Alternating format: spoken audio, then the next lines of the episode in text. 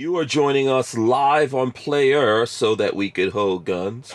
This is my PMR 30, old school modified PMR. Th- I think I have a couple of these things. That so that's what I got. Babyface has. Let's see what Babyface has. He has. I don't know. Some kind of Glock. It's missing some parts. Oh. oh, okay. uh, almost a glove. Babyface has yeah. a glove. Rod Mills, what you Polymer- got? Polymer 50. There you go. Oh, Rod Mills. Oh, look at that bad mama jamma. Rod Mills thinks he's fancy now. He got cans and all that kind of stuff.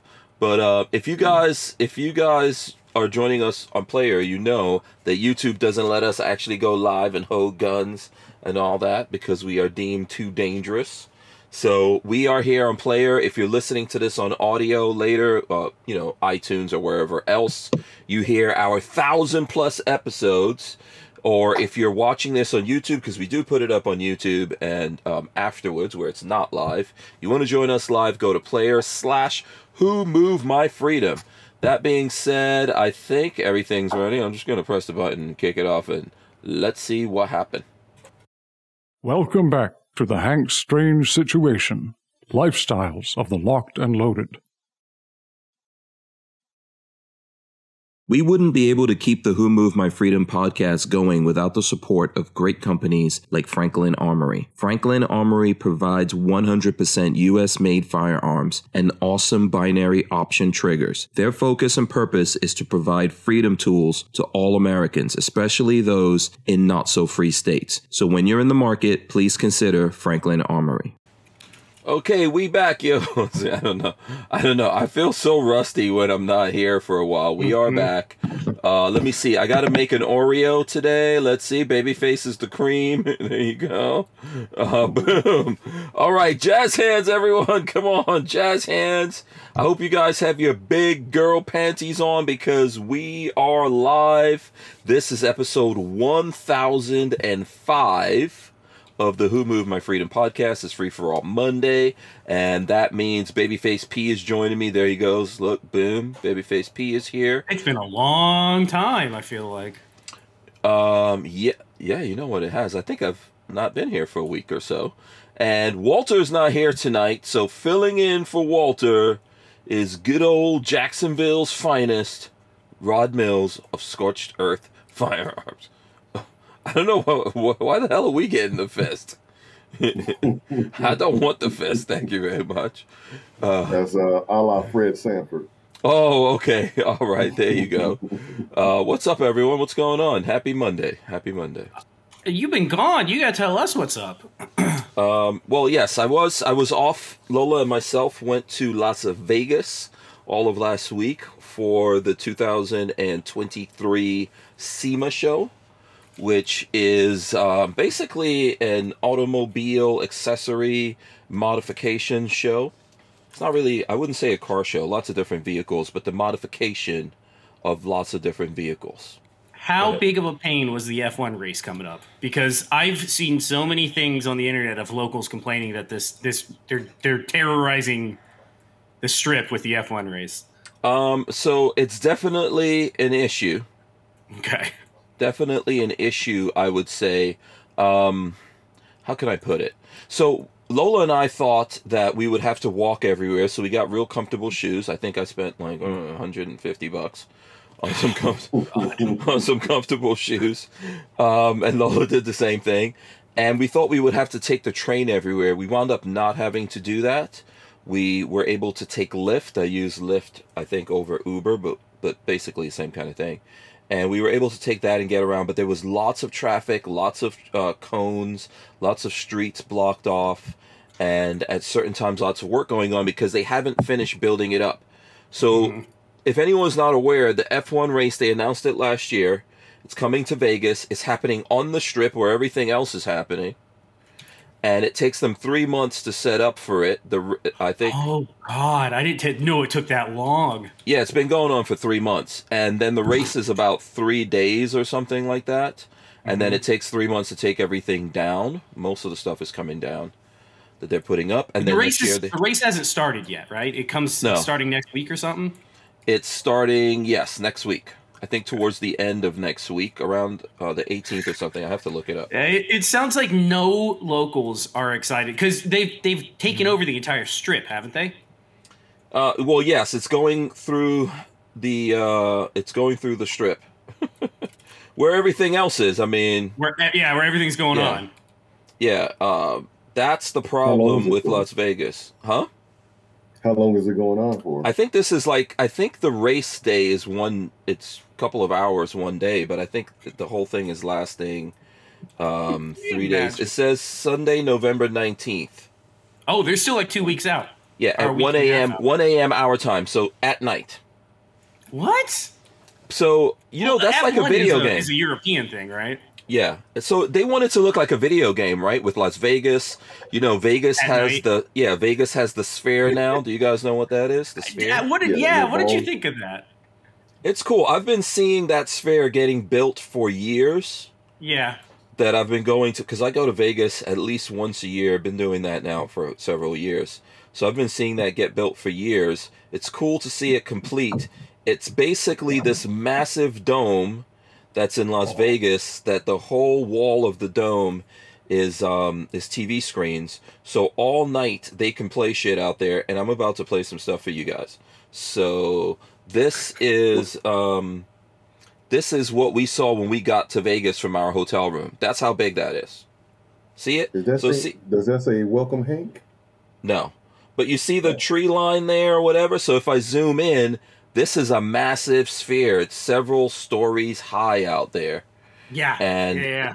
It's got TV screens all over the outside, Yep. and they can Yep. project whatever they want to on the uh, on the outside screen.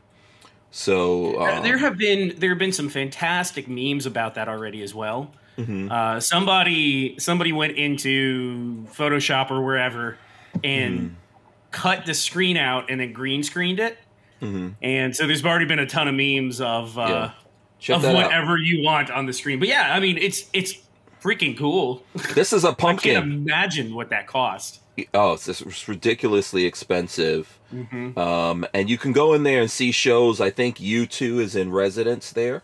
U2 the band. Oh, Is are they really? Yeah, I think tickets are like 500 bucks or something crazy. Yeah. that. It's I Um, saw a video of the inside and it is really really neat the effects they can get. But yeah, I'm Yeah. not going to see you too. Screw that. Yeah, I'm well, everything a in fan of Vegas is U2. expensive as well. Yeah, I'm not. I'm not a U2 fan. Here's it doing the moon at night. Yeah, that's kind of neat. It does all these different crazy um, Mm-hmm. things. And our hotel that we stay in, it's like a timeshare, and you get a view of the strip depending on what room you're in.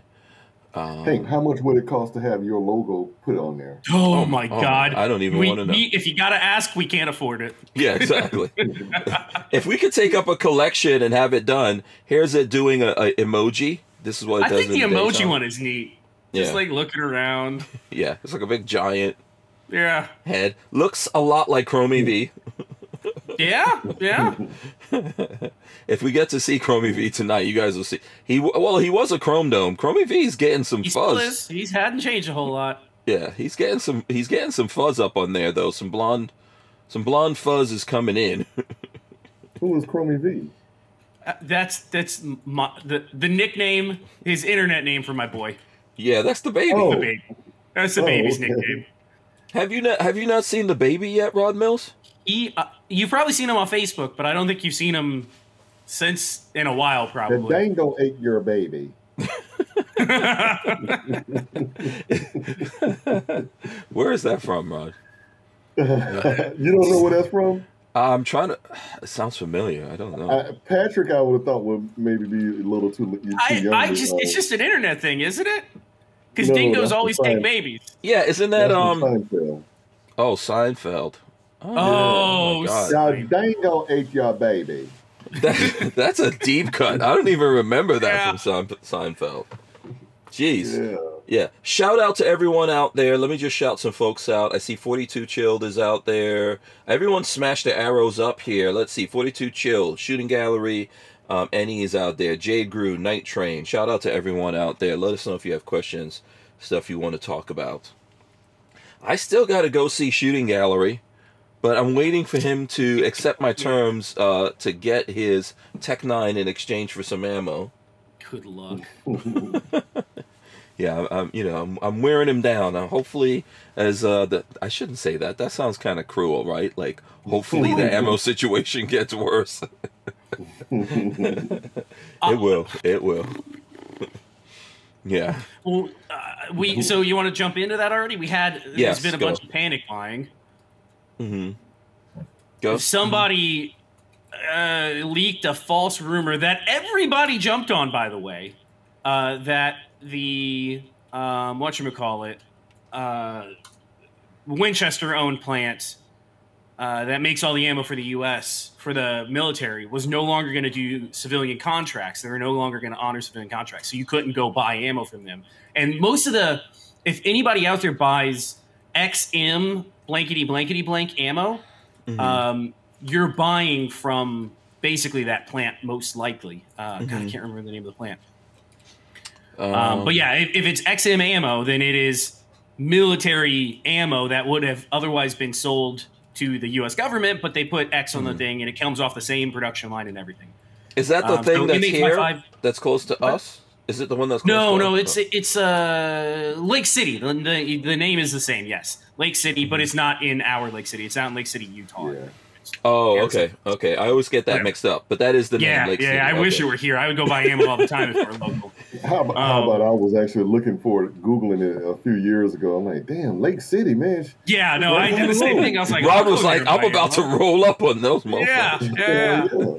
yeah. yeah. No, uh, different Lake City. Oh boy. but they uh somebody leaked a rumor that they were not going to be selling to the Mhm. civilian market any longer which just isn't true.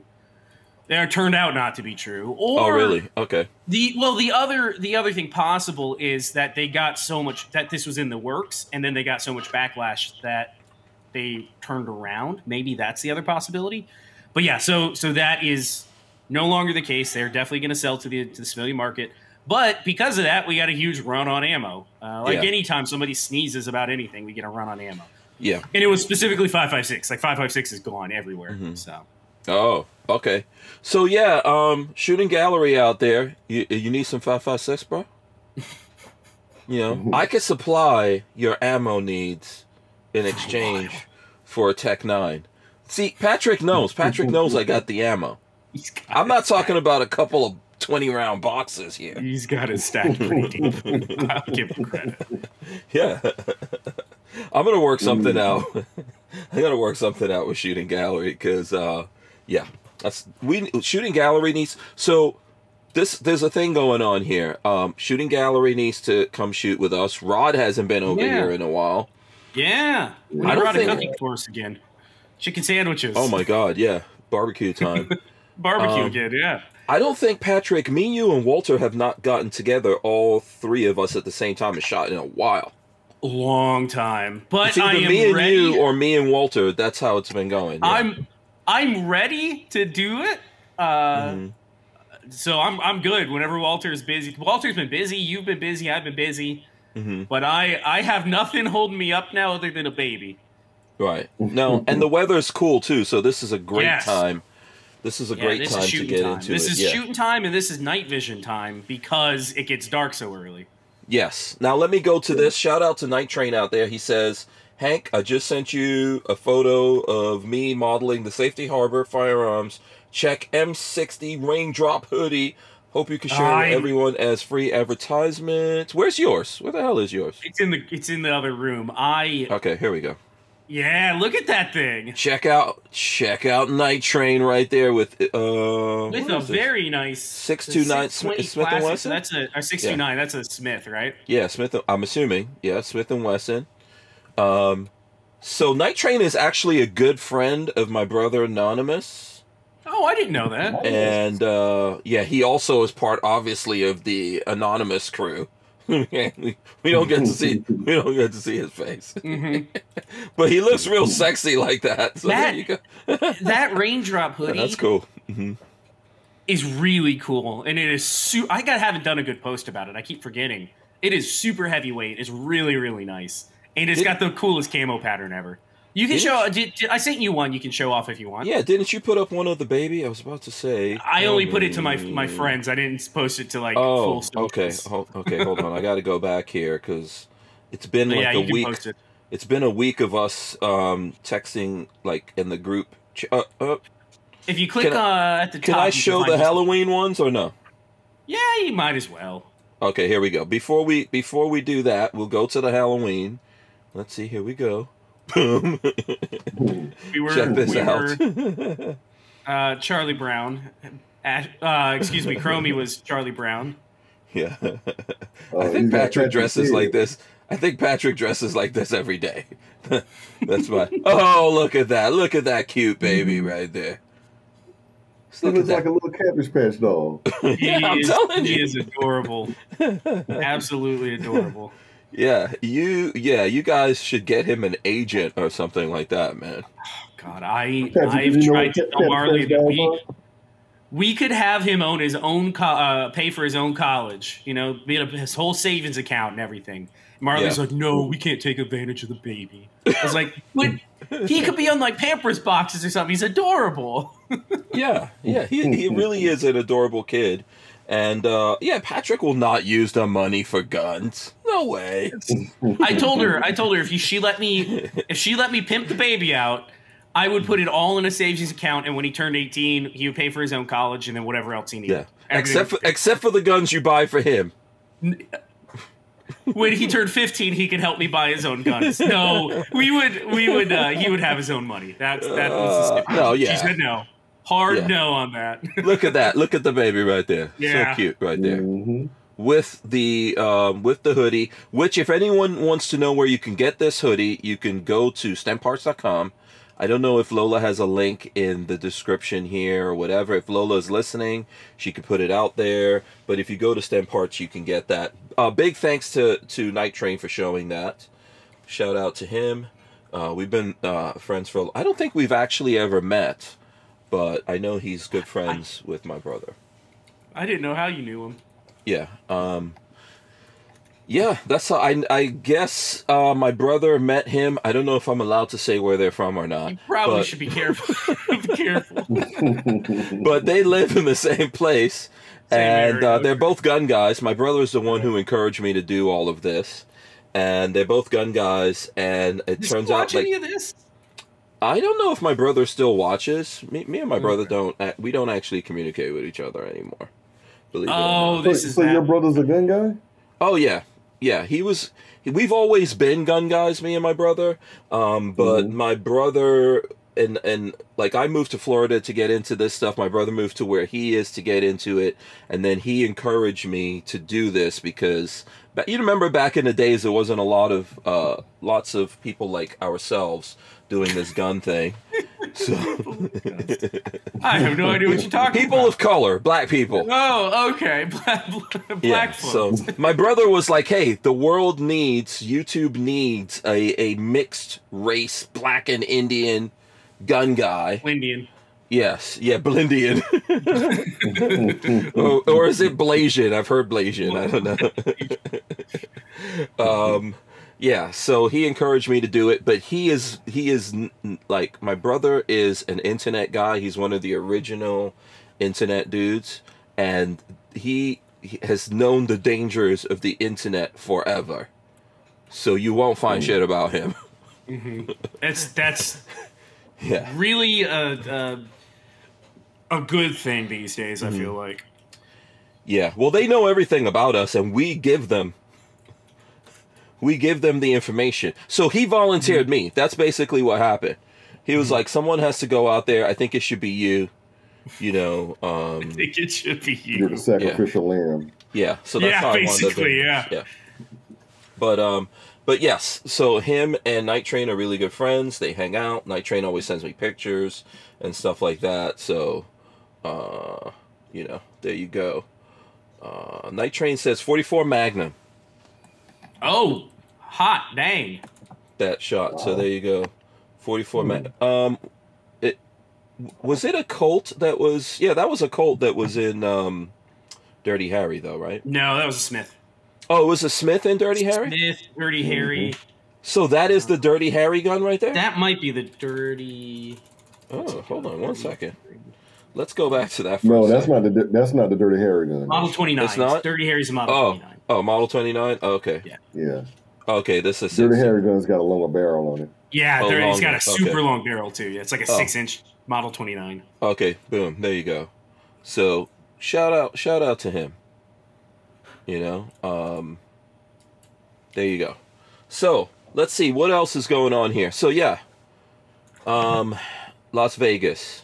Oh man, Las Vegas is getting everything, and the crazy thing I would say about Vegas is gotten so bad. Uh, You know, I've told you guys before that Tesla has these a couple of tunnels under Vegas, and at the shows they take people around. Tesla just got a bunch of Mhm. contracts to dig more tunnels in Vegas because of all the crap that's going on over there. Good for them. I I had a uh, should I tell you tell everybody about my epiphany the other day? The uh, after I took that hike with the baby. No. Oh, okay, you Vegas got a is a minute. You have a minute. example. You have a minute. Yeah, Go no, I'll wait. it. I'll wait till after. Vegas Oh, is a oh, okay. example of, of what you are not going to do in the apocalypse. Oh, okay. Yeah, I'm curious now. I don't think I heard about Yeah, this. me too. I messaged Yeah. you and I told you and you laughed at it, but it's it's been a, a week. or Oh so. damn I'll- it! I would have to. Yeah, I would have to go back and take a look at that. Yeah. But yeah, so I'll Vegas, Vegas is cool. Lola and I went a little bit. Like we took. I usually try to go to Vegas a day or two ahead of time, just so I can hang out with Lola and give her a little bit of a vacation, hang out, let her window shop, and all that kind of stuff. So Window shop. Yeah, you know, you gotta let Lola window shop a little bit, and you know, walk around, show off her handsome husband. You know, I mean, the poor woman just doesn't get a chance to do that enough to show me off. She doesn't Yeah, get a chance to do fancy dinners. Yeah, she didn't get a chance to do wear fancy dinners. yeah, anything at all. We'll be right back here. We're gonna take a break. Walther Arms has been making concealed carry handguns for over 90 years, starting with the PPK. Today, Walther is based in the good old US of A and still builds quality firearms like the PPQ and PDP for personal defense and competition. So when you're in the market, please consider Walther Arms. We wouldn't be able to keep the Who Moved My Freedom podcast going without the support of great companies like Walther Arms. All right, let's see. Let's get everyone lined up here. Um, who who said this? Uh, Forty two chill says Cali moved to Vegas. An able defense Mike said we need all the tunnels we can get. Ten years until the Metro prophecy begins. Um, So so this brings us back to this point that I was. So my car was in the shop. Uh, It was sent to the shop a week ago to get work done. I mhm. hit a wild animal and tore up the front of it, so it's getting worked on. Wow. Which, by the way, uh, paint is non-existent. Dupont, the the pearlescent that goes in my paint job, uh, it doesn't exist, and it's like three weeks out from Dupont making another round of it. Yeah, you have a special Mustang paint color though. Yeah, so Mhm. Dad basically sent it back.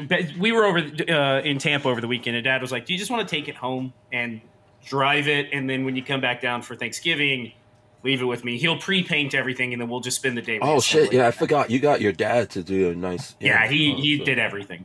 Mhm. So I was like, yeah, I'll take it home. But before that, last week I didn't have a car. Uh, Tuesday, Wednesday, Thursday, Friday until we left. Mhm. And so I'm a coffee fiend. I'm a Dunkin' addict. I like going to Dunkin'. It's my one thing in the morning that I get out. The baby and I, even if Marley's not home, the baby and I get in the car. We go to Dunkin' and get coffee, and then we go for a drive around the neighborhood or do something nice. Yeah. You basically especially take you basically take buckshot, and now you're taking buckshot and the baby. Yeah, to yeah, yeah. I used to take just to buckshot. flirt Now I take the- him, him and the baby. Yeah, to and- and flirt the- with the chicks over at Dunkin' Donuts. They, Go ahead. they the, there's one girl there that loves the baby. I and he he the baby loves the attention, so I don't complain. But Mhm. So no car. Dunkin' is a mile away from the house, mind you. 1.2 miles is all it is. Mhm.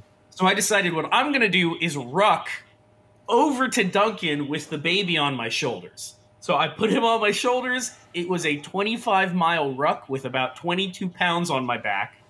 Yeah, you And- crazy as hell. I'll tell you that. we right made now. it. We had our coffee. it was nice and cool. We rucked 22 miles. That baby will be in a back. stroller. But the, you know the problem. You've been to our neighborhood. There's no sidewalks anywhere around our house. Okay. Going any direction. There's not even a crosswalk Yeah, until okay. you get over to Put the him African style. Do you know what African style carrying swab the baby with like the blanket or whatever. Yeah, you put the baby, you you lean over a little bit, put the baby Yeah. on your back, and then you tie like a cloth Yep. around the baby. I should have done well. Even Yeah. had I done that, it's still 22 pounds on your back. So I had 22 know. pounds on my shoulders. Mhm. We hiked over there. I hiked back. I thought I was gonna die. I got home and was like, I made it, and I, I, you know, I had a, a pretty nice endorphin rush going from it because my like the mile there, I felt really bad. I was like, man, this is a hard walk. No sidewalks Mhm. on the side of the road or in the in the median, like on the sides where Yeah, you can't drop is- the baby because Marley would basically slaughter you. there's no stopping until we get there because we kind of live semi country ish Mm-hmm. from the Dunkin'. So it's like there's no places to stop and relax. So we made it. We hauled ass over there, 25 minutes, and I had to sit for like 15 to relax and drink my coffee. And then Mm-hmm. we hiked back home. I had a good endorphin rush going, but I was like, it it made me realize that these people that live in big cities, I'm talking directly at y'all.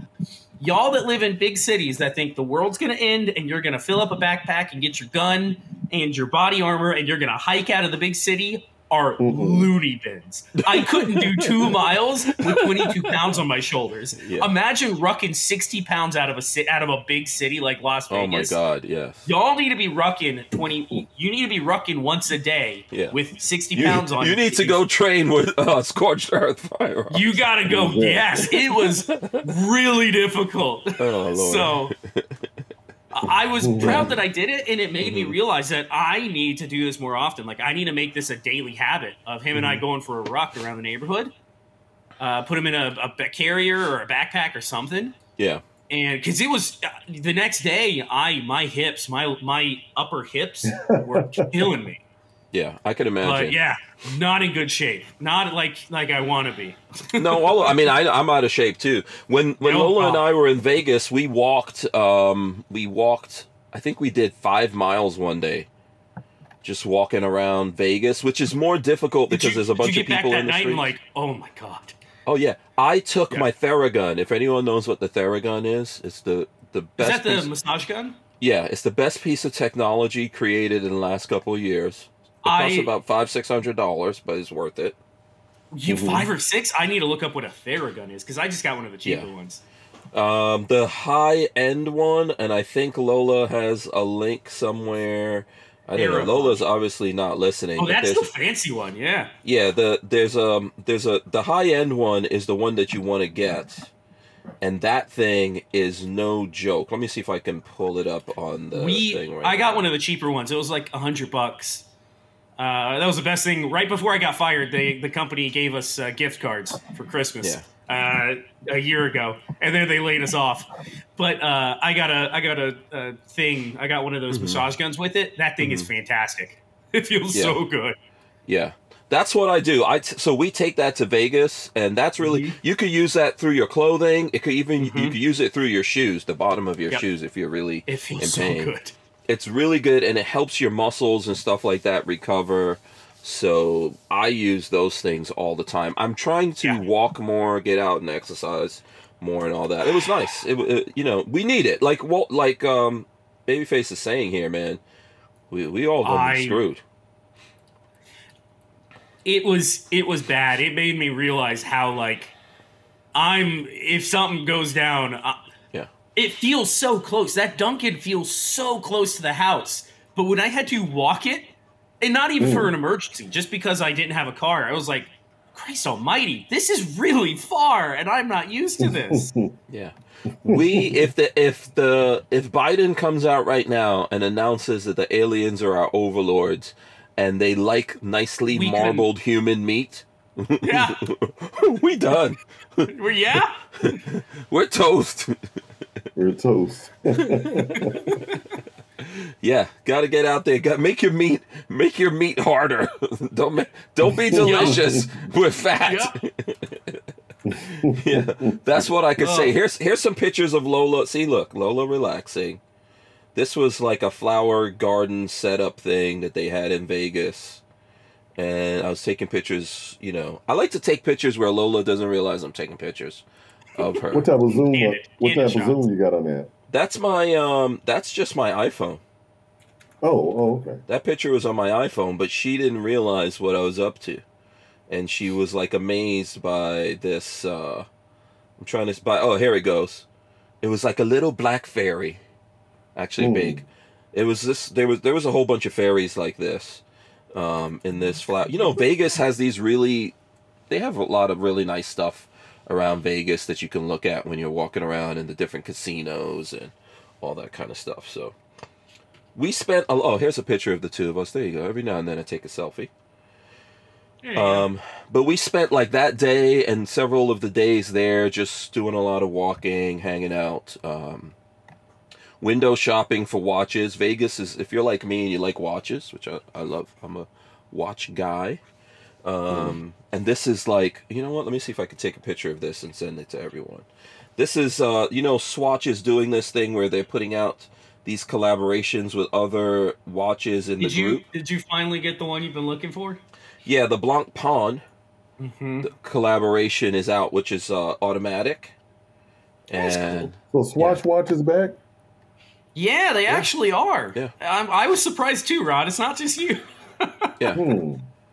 Yeah, well, I so Swatch Mhm. Swatch was I mean, In they the were 80s. popular in like the 90s and 2000s and then they I feel like they died off for a long time. Nobody was buying them. Mhm. And now they are kind of having a resurgence again with some really neat stuff. so Now, Swatch came out in the '80s. Yes. yeah, they came yeah they came out in the '80s, and they came out. They were not the first to the quartz revolution, but they were very very popular. But Swatch Group is actually Swatch has not gone anywhere, and Swatch owns a bunch of watch companies. That's how much money they make. So this is what people don't realize. It's like Swatch how Group owns uh Omega. Oh, let me pull it up. They own Omega. They own Blancpain. They own Breguet. Um, they own a bunch of very high end companies because those cheap uh, quartz, mostly quartz watches, they do have what's called a System 51, which is an automatic, one of the most affordable Swiss made automatics you can get. That's what this watch is. Um, those cheap watches, that's how you make money, just like with the cars. They have uh, Balmain, Blancpain, Breguet, Certina, Endura, Flick Flack, which I've never heard of. Flick Flack is like a, even Ooh. cheaper than Swatch. It's, it's great. Really? Yeah. Glashut's kids. original. Mhm. Hamilton, Harry Winston, Jacques Do- Droz, Leon Mm-hmm. Longines, uh, Mido, Omega, Rado, Swatch, Tissot, I think Tissot. Swiss Timing, Tissot, and Tissot? Union Glashütte. Oh wow. and Yeah, Swatch they own a owns, huge amount.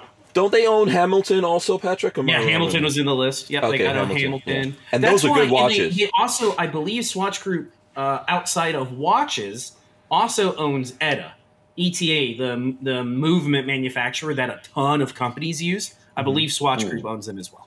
Yeah, yeah. That's why So- when you look at swatches, or that's why when you look at Omegas, Swatch, uh, Hamiltons, all of those, they all use Omega movements. It's because Yeah. that is technically their in-house brand. So let me tell you. So Hmm. not this watch. I don't know the numbers on this, but Swatch did a collaboration with Omega that they own, um, called the Moon Swatch. So it's a it's a quartz version of an Omega Speedmaster.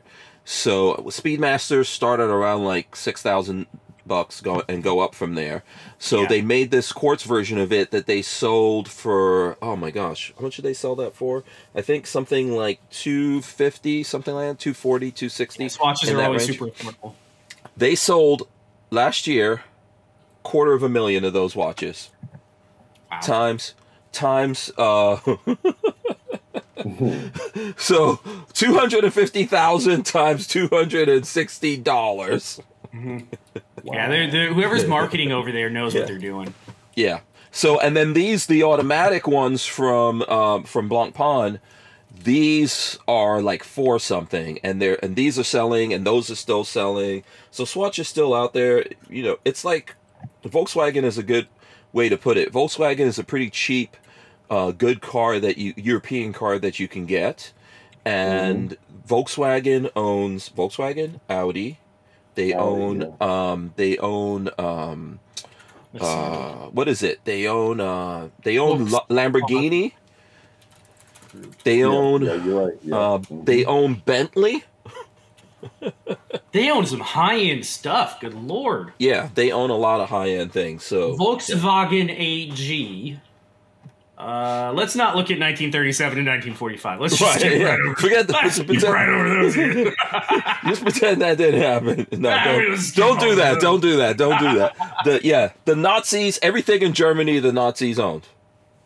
Yeah. So just take it. Yes, of course. It and was and, and Volkswagen started with that. Um, the Beetle is the people's. that, it's funny. is- yeah, the Volkswagen means the people's car. So Yes, yeah. Mm. Uh, And that was the- the Beetle. Subsidiaries and brands: uh, Audi, uh, Bentley, Ducati, Lamborghini, uh, Porsche AG. There's 75 percent ownership ownership in Porsche. Mhm. Uh, Jetta is a joint venture. Scout Motors, Seat SA, mhm. Skoda Autos, which I don't know what that is. That sounds Swedish or something. European. hmm Yeah. hmm Uh, Tratton or Trayton, I'm not sure. Traton, Volkswagen, Volkswagen Commercial, Bugatti. Bugatti. They That's own a lot. Holy cow! Mhm. That's a big group. I think Yeah. Volkswagen Group. Who, who's the number one group? Is is the number one group Toyota? is Or, it- is it Toyota or Volkswagen? I think it's Volkswagen, then Toyota. Company in the world is Volkswagen. Volkswagen. Yeah. Volkswagen. Yeah. Yeah. It's currently the largest automaker in the world, uh, with a reported revenue of about 300 billion last year. Yeah, Wow. and they and they are shit at software. They're also shit at glue. I don't know if you know that. Has anybody here owned an, an old Volkswagen Jetta? Uh, I've Uh, owned. I had a I've owned a. Oh, you had a Passat? Yeah, I had a Yeah. um the GT the diesel. Was it the GTI? The diesel um hatchback. What the heck was that? You sure? Um, huh? Uh oh. No, I was wondering here. if I lost. Yeah. Um. What was? Wasn't it the Volkswagen? I thought it was the GT. The um the hatchback. What the hell was that? Golf? Yeah, the Golf. The Golf GTI. Golf, yeah. I owned one of those. Stick shift Um, diesel. They so the Jettas, That anything. I don't know why, but any of the old Jettas, when they start aging, the glue that's in the that holds the headliner and the seats together and stuff like that degrades and smells like uh, crayons. It smells like a box of Crayola. you get in the car Wow. and your car smells like Crayola. Um, And everybody, if you look it up on Volkswagen groups, everybody says it about old Jetta. So it was so a- you great freaking car. It was a it was a diesel Jetta. It Mm-hmm. got like 45 miles to the gallon. It smoked when you started it up and it stunk really bad, but that thing was a fantastic vehicle. So I don't know if you realize this, Patrick. I don't know. Um, so Rod might know this. Back in the '80s, when I grew up, like I was in high school in the '80s, right? Mhm. I graduated high school in '88, so 87. '87. Jettas were the shit. Were they Okay? really? Yes, in New Yeah. York City, Oh, rappers had Jettas. I remember when Really? LL Cool LL Cool J had a Jetta. Mhm. And everybody MC thought it was cool. Yeah, everyone Yeah. thought that was cool. MC Lyte, that was the Jettas were the shit. It, it was a great then if you car. had It didn't fall apart. And then if It you had just a was a stinky old with the um, the Mhm. little uh, panel board on the uh, at the lower end of the doors hmm uh, that were chrome, and you have something written in it. hmm Oh Yeah. man! And oh, and then the BBS rims. yeah, because a lot of BBS wins. because in the in the good neighborhoods, like even Lola tells me when she she went to school in Maryland, and all the kids like the you know that their parents were upper middle class, upper class. Had Jettas, gave them Jettas. Yeah, that was the shit. It's a that good was the car. There's, I mean, I, I don't see it as a like holy shit fancy car Mm-hmm. nowadays, but it's a it's a good car. It was reliable, especially the diesel one. That Mm-hmm. diesel car was awesome. Mhm. I could fill up a tank of diesel on that thing and get from Tampa to Gainesville, which is about a two hour drive, Mhm. and I would have used like less than a, an uh, eighth of a tank. It was right at an eighth or less than an eighth. Mhm. It was fantastic. Yeah, when we lived in Just Nigeria, when we lived in Nigeria, my dad had a Volkswagen Beetle, and they were made in Africa. Like the Beetles were made in were- the Beetles were made in Germany, in Mexico, and and and Africa. And was it India too? They were Someone those were popular cars, weren't they? They sold For more. their I- time. that might have been the most sold car until. Uh, so I don't know if someone's taken them over as the most sold car ever. But the Volkswagen Beetle, I think, was was the most sold car. It might might still be. The number Ever. one selling car of all time is the Toyota Corolla. Oh, okay, there you go. So Corolla is beating them. The Toyota Um, RAV4 is number two. The Honda CRV is three. Nissan Sentra, Toyota Camry, Ford F 150. American car does not make it until number six. Mm. Honda Civic, Honda CHRV, and I'm not gonna. I can't talk shit because the Toyota we have is freaking awesome. Yeah. it's a great car. Yeah, Toyotas are Uh, amazing. Hondas are amazing. I guess that's become the big because they don't make they don't even make Volkswagen. They start they made Volkswagen Beetles again for a little while, but they don't. They yeah, they stopped producing them. They they had a resurgence and then they died again. Yeah, back in the days though, like all the way up to the seventies and eighties, from from the from the um because they made they made the Volkswagen Beetle all through freaking World War 2 Mm-hmm. right? And so then the 50s, 60s, 70s, 80s, Volkswagen Beetles were getting sold like crazy. So maybe back then it was number one. And I guess you said, is it Honda? Honda Toyota uh, Corolla number one. Toyota Corolla, yes. Toyota, Toyota, Honda, Ford, Nissan, Toyota, Nissan, Yeah. Honda. you know, Honda, even Honda. I own a Toyota Corolla right now. Oh yeah, I forgot you do. It- but it's it's one of those cars that you can like get your kid, and even if they don't change the oil for fifty thousand miles, that shit still runs for no reason. It shouldn't, but it does. Better change the damn oil. I, people people will run those things until it's gloop in there, and the dang cars still run. They have no reason to. My do. father had a Hyundai Excel, 1986. He thought, and my father's an engineer, metallurgical engineer, master's he degree. did need to change the oil on it. Yeah, he has a master's degree from Brunel, which is a big deal uh, engineering sco- uh, school in England. And he believed because it was aluminum, remember it had an aluminum engine block and all that. He's like, oh, don't have to change the oil. Yeah, that's ridiculous. that's that's ridiculous. So that ran until it seized, and it got some serious miles on it before it seized. So I guess technically true. It did okay, I guess. Yeah. Yeah, technically true. So okay, we, we've missed out. we missed out a couple of things. Uh, Lola says she couldn't comment for some reason. Um, shout out to Armament and Axes out there. Uh, Able Defense Mike said we need all the tunnels we can get. Let's see. I'm trying to just get to some of these. he able defense? Is he in in Las Vegas? I'm guessing. I don't know. Good question. I- in- guessing who's- so, since he said he need they need Yeah. the tunnels. Yeah, who's in Vegas out there? And Night Train wants to know if I saw pa- uh, Pawn Stars. No, I didn't go there. Um, I was doing a bunch of TV other- show. Yeah.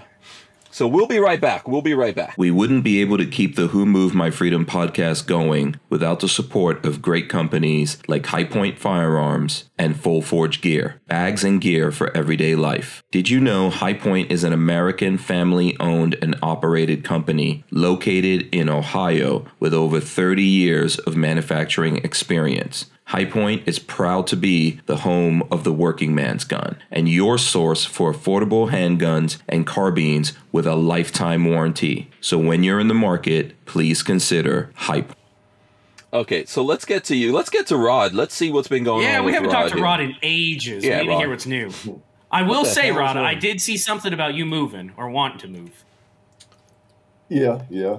Yeah, what the hell is that? I I saw something like that when I was flying back. What's going on with you? You leaving Florida? Well, no, I mean, well, I mean, I may be forced to. I got laid off about a month ago, so Oh. um, Oh, me you know, too. just trying to, yeah, trying to find something out there, man. So it's not like I, I want to, but you know, hey, you got to go where the money pays. Oh, sorry to hear that, man. Yeah, Babyface got laid off too, and I don't think we've Yeah. Yeah, talked laid about off that, uh, Patrick. like two or three weeks ago. hmm So, and Yeah, I'm holding out hope that I can get something going before end of year, but end of year is a terrible time to get laid off Oh because hell yeah, nobody's quarter? hiring. Yeah, yeah. Isn't that the popular time for them to lay people off? Though? And it's the greatest time to lay people off, yeah, Yeah. because they screwed Yeah. up all year long, and then they go, "We don't have money," and they get rid of people. Yeah, hence Yep. a Christmas Carol. This is where that Yeah. come, that story comes from. Yeah, Yep.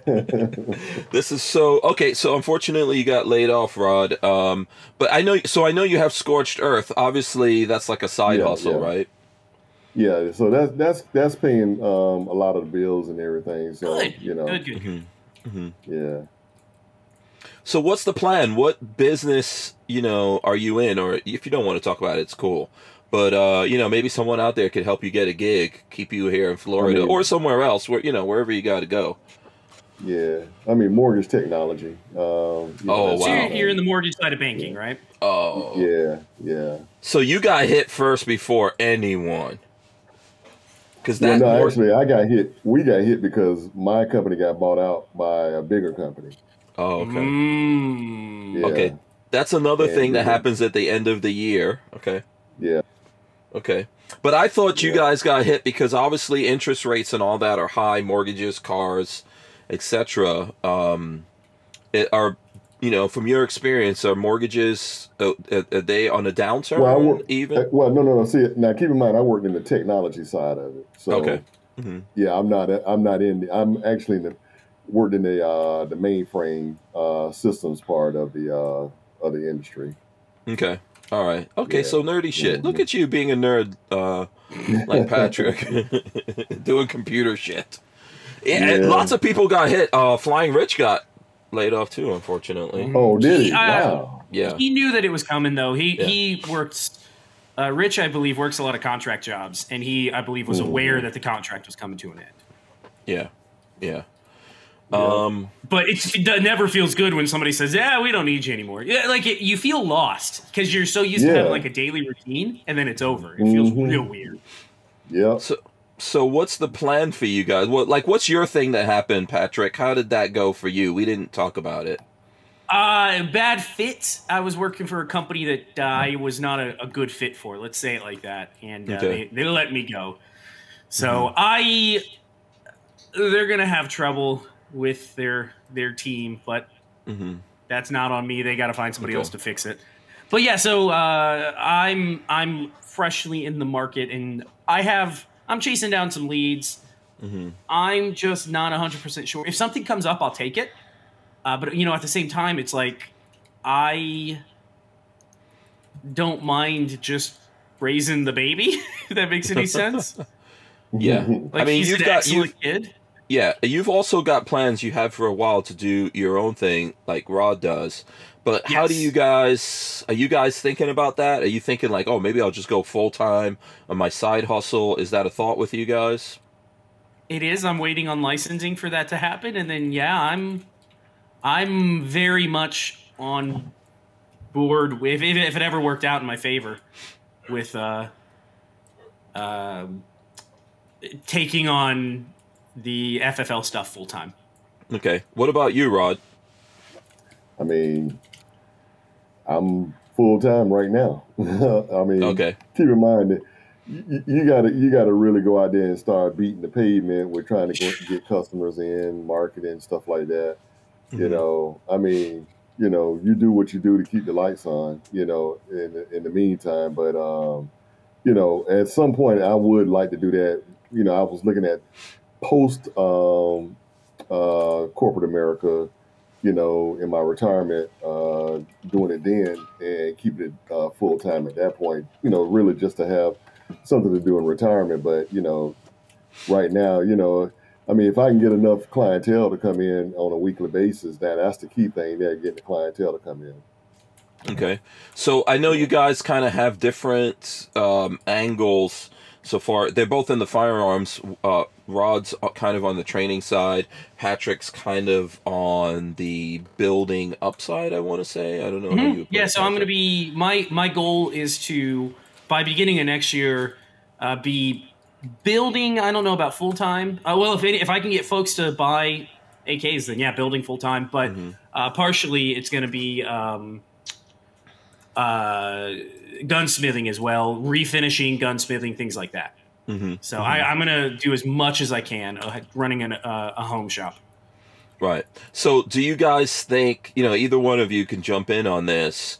When you balance it all out, do you think, you know, do the right thing, get a gig, keep that gig going for whatever amount of time you need to?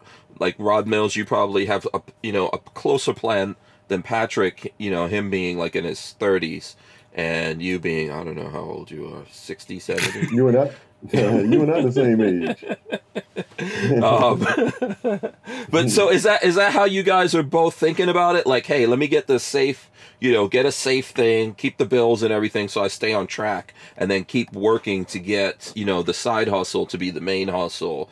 Or do you think that this is like a sign that says, nah, just go head, you know, head dive head first into the side hustle, make it the main hustle? What do you I'll guys leave think? that to Rob. Yeah. What do you think, Rod? No, I mean, no, I mean, I, right now, I mean, down the road that would be nice, but you know, right now you got to go.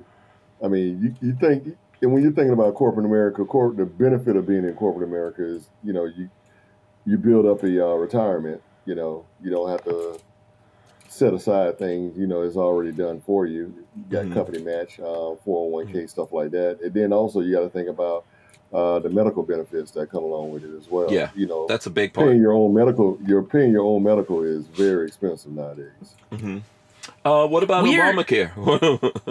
God. So I was gonna say we're in a bit of a different situation because Marley's still working and has a very good job and makes enough Mhm. money to support both of us. Um, so you know we we're in a different situation where I don't have to worry about a day to day income because it's it's covered. We're gonna be tight. You know, I'm gonna have to budget and we're we're not gonna be going out to eat 24 seven. I'm gonna be cooking at home and you know doing the laundry for her because she's now the breadwinner. Um, wow. But I do I I I can't let Lola hear that. I'm gonna have to somehow edit that out of this. I, I don't know that I want to go back to the corporate world unless something good comes my way. I'm I'm realizing more and more that I'm wasting my days Mm-hmm. doing something that I don't really care about, if that makes sense. It Uh, does. and- it does. I mean, I know how much you kinda- love what you do. I know how much it like outside of the money. I know how it feeds you. I think that's the same thing for Rod. Mm-hmm. I think Rod likes helping people. You know what I mean? So for sure, he And- makes money training people, but he really likes helping people. And so do you. Yeah. You love to build shit with your hands, and at the same time I- help I- people. Yeah. I don't. I've never. I mean, I've worked out. So I've been out of college since 2012. You know, so I've been working in the market for almost 12 years, I guess. And Mhm.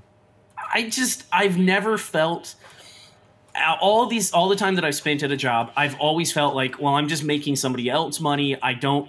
I don't have any love for what I'm doing here. I'm just making money and trying to help somebody else make money. That's it Mhm. um, where if if I win, I'm not going to say if because it's going to happen. I'm going to make it work. When things take off for me, I'll feel like I'm actually doing something personal. I'm, you know, every every firearm I ever touch will will be, you know, I'm putting part of me into it, which is means a whole lot more than. Mhm. I, I just I can't sit behind a computer every day any longer. It do- just doesn't do anything for me. Mhm. And again, the older I get, the more I, I feel like I'm just kind of wasting time doing something that I don't like. Mhm.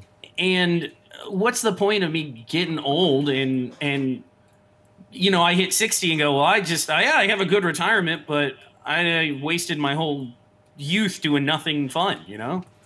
Yeah, you know, I understand that, and I Yeah. as someone who like I've been working, you know, running my own business here for I don't know, at this And- point and I'm- probably eleven years. I'm not going to pretend like it's easy. I, I know the Yeah. struggles that y'all go through for running your own stuff. It's very mm-hmm. difficult and it's mm-hmm. stressful. Yeah. But well, eh, the but like you day, said, feel I had I had the benefit I had the benefit of Lola, right? So it wasn't Yeah. like I you know in the beginning of doing this, I was the sole income earner. At, you know because Lola was there, because this like starting any kind of business that you do is a tremendous amount of money you put in up front for years before it goes anywhere. I mean, a tremendous. I remember Lola and I talking about our finances when I started doing this gun thing, and Lola's like, "You're spending thirty thousand dollars a year Mhm. doing this thing." You know, Yep. buying equipment, buying guns, buying ammo, traveling, all that kind of stuff. Um, now it's it's probably two times that um, at this point. I have multiple things going on, so. But you know, I, I had that I had that benefit. I kind of There's still also a drive I mhm. feel like that comes with it where you're like mhm. uh, because it's it's easy sometimes to be like well if I don't get it done today I don't get it done today but when when mhm. it's all on you you're like I'm gonna have to get it done today or get it done first thing in the morning because if I don't then I'm way behind you know like Yeah. I the show there- must there- go on. It's an entertainment Yes. thing, but it's apropos when you run your own business. If you don't Yeah, feel like it, you got to do the show. I'm I'm just I I'm done making money for somebody else. I feel like my mm-hmm. talents can be exploited by myself to make a lot more money in the long run. It's just I know it's going to take time. I, we kind of have a five year plan. I, I think if I can make it run in the next five years, then I'll be happy. That's Yeah. really where I'm at. So I know that you and Rod, um, like Rod was saying, me and Rod are close to the same age. I know you guys are completely different ages, but I feel like you're in the same position, right? Rod has to think like as he's getting older, because I think this all the time too. I'm getting older. I have to be careful. I can't recover like I used to. You know, I don't want to have a ridiculous amount of bills. you know, uh, No, weighing me you. down and all that kind of stuff. But then with you, Patrick, you have a, a very young family. I mean, it's you and Marley and Chromie V, and and you know we're gonna hopefully we'll add some other babies to that list. You, You gotta so balance you'd that. Good, you'd be a good example of this. I'm, you know, the older I'm getting and the older the baby gets, the other thing I'm realizing is every day that I spend at work away from him is a day that I'm never getting back. It's gone. And whatever he did that day that is super exciting in front of somebody else, I did not get to see. And it's it's gone. It's just gone. Mm-hmm. Mm-hmm. So, like, if we have to sacrifice a little bit of our main income and I have to cook at home or do whatever more often, who cares? I get to raise my kid, like, and I get to see him every single day, and I get to help him grow and learn. And there's a lot of benefit to that. Every know? everything everything has a cost, man. Everything has a There cost. is. There's Yep. there's all days that we missed. Our parents missed a lot of our life, but they missed it in the name of making our lives better. Yeah. Right? That's why Yeah, they did true. what they did. So there's no there's no shame in that. No, you know, at no, the same if- time if there's I'm- no there's no shame in being there for your kids and and teaching them especially now man kids need to be taught by their parents shit Yeah, I'm schools. I'm afraid of modern society teaching my kids everything. Mm-hmm. yeah Yeah. yeah you know hopefully i i have i have hope for the future what we all need to do i say this a lot um, or maybe I haven't said it enough lately because like the whole the way the whole gun thing is played out. But I think in the gun community, we need to learn how to work with each other more, help each other. Everyone's doing different things, so I think like Rod's what Rod's doing deserves support. If people are out there listening, watching, and all that, they should go follow him on Facebook. He can make a freaking career out of the shit that he posts on Facebook. you know how much people pay to train? Like, and people are always looking to increase their skill level with fire. And it's Mm-hmm. gun ownership is only going up right now. It's never it's never going back down, no matter what the government thinks. No, absolutely not. Also, go out and support Patrick and what he's doing as well, because I think he's teaching uh, people a lot of good things there of like being able to work on your own guns. Yeah, I so I have all that, and I do have more content coming. I've been a little behind. Tomorrow, I plan on getting some done. Yeah. Um, but I'm hoping in time that I can either build for you if you like what I do. Uh, I can do some refinishing because I've found a, a new love for refinishing old old guns, uh, doing rust blues. Uh, and then beyond that, maybe building AKs from scratch is another avenue. Yeah, But yeah, the the thing that I'm realizing uh, more and more is that gunsmithing is a dying art, and there's a real need for. yeah. Stop fidgeting with whatever you're fidgeting with over there, Rod. Oh, I'm sorry. that is coming right on the microphone. Lola's gonna text you in a minute. and then people are gonna be complaining and all the fidgeting in the background. Yeah. Listen, I, I you know, I, I still say that get a gig, you know, if you can and um Yeah. and and at least give yourself that that leeway to build on it. But for sure, you know, follow your dreams. I'm I'm all about that. N- Yeah, nobody, we're living in those times too. hmm nobody that I've talked to that owns their own business got to where they are by working for somebody else. Um, every uh, multiple people I've talked to, Ken from K and M Arms, when we had him on, his one piece of advice to me was uh, he wished he had done it earlier. That's his only regret is he wished he had started K and M sooner. Because he, he said he started it when he was like forty something, late for mid forties. Yeah, that's amazing to think. Yeah. Wow. And he Yeah. said he wished he would have done. Only thing he wished he would have done was started it sooner. Everybody that is owns their own business has gone through the hardship of, of doing it, but out the other end, like my my dad, I will say, worked for the fire department for 26 years, but has also runs a body shop, owns his own body shop, uh, and all of our money as a kid came from the body shop, I think. Mhm. Um, but it's like it I don't think in your dad's time constantly. firemen made a lot of money. I'm not saying they didn't. Not- not money, huge but I don't money. Yeah, not big money. Yeah. he he loves to complain about how much work he always has, but at the same time, he enjoys what he does. He never he is never lacking for work, and Mm-hmm. he likes what he does, and that to me is most important. I'm just Yeah. I think a I'm tired man of waking up and making somebody else money. I think a man should die with his boots on. And this is what I Yeah. mean. This is what I mean by that. Regardless, I don't there's nothing wrong in working for people and like let's say working for a company if you work for a good company if they appreciate what you do for them if you're Nobody serving folks out there anymore. I know, That's one I know. Yeah, it's nothing wrong with it, but though there's nothing wrong with that. But I think for a lot of us, it's better to work for ourselves for sure. But whatever happens, as a man, uh, as a woman, for that, for as a human being, you should die with your boots on. Always work. Always be up to something. If you don't need the money, have this thing that you do that helps other people, that somehow you know serves other people and motivates you to get up every day and keep going. Because like we were talking about health, just imagine if you were unhealthy and then you got to the point where you have so much money you don't have to work, and then all you do is sit at home, getting more and more unhealthy instead of something forcing you to go out and do something. I don't know how many people I have heard of of my my dad's age, my parents' age, that retired out of the fire department, had a pretty good living, everything's going pretty well, and then died three years later because they had nothing going on in their life. Exactly. I couldn't imagine. I'm gonna work till freaking I'm 80 till the day I die because I enjoy it. I don't like sitting around all day. Yeah, that happened to Lola's dad unfortunately. Like he Yeah. he uh he retired from working and because of his age and then he went to work in McDonald's and eventually they said to him, "You're too old to work here." Like he could do it. He was fit. But he was so old they wouldn't let him do it and pretty much Yep. he just started deteriorating when Yep. no one would hire him because Mhm. he needed You something lose your to do. purpose in life. Yeah. Yeah. So I remember talking to the doctor who said nothing was wrong with him. He just gave up. You Yeah, know, no, that's that's um, what happens. You lose your purpose and you lose your way, and it's like, ah, screw it. I got nothing else going. I'm, I'm why why even stick around any longer? You know? Yeah. Mhm. Pick up and do something. You don't have to be a billionaire.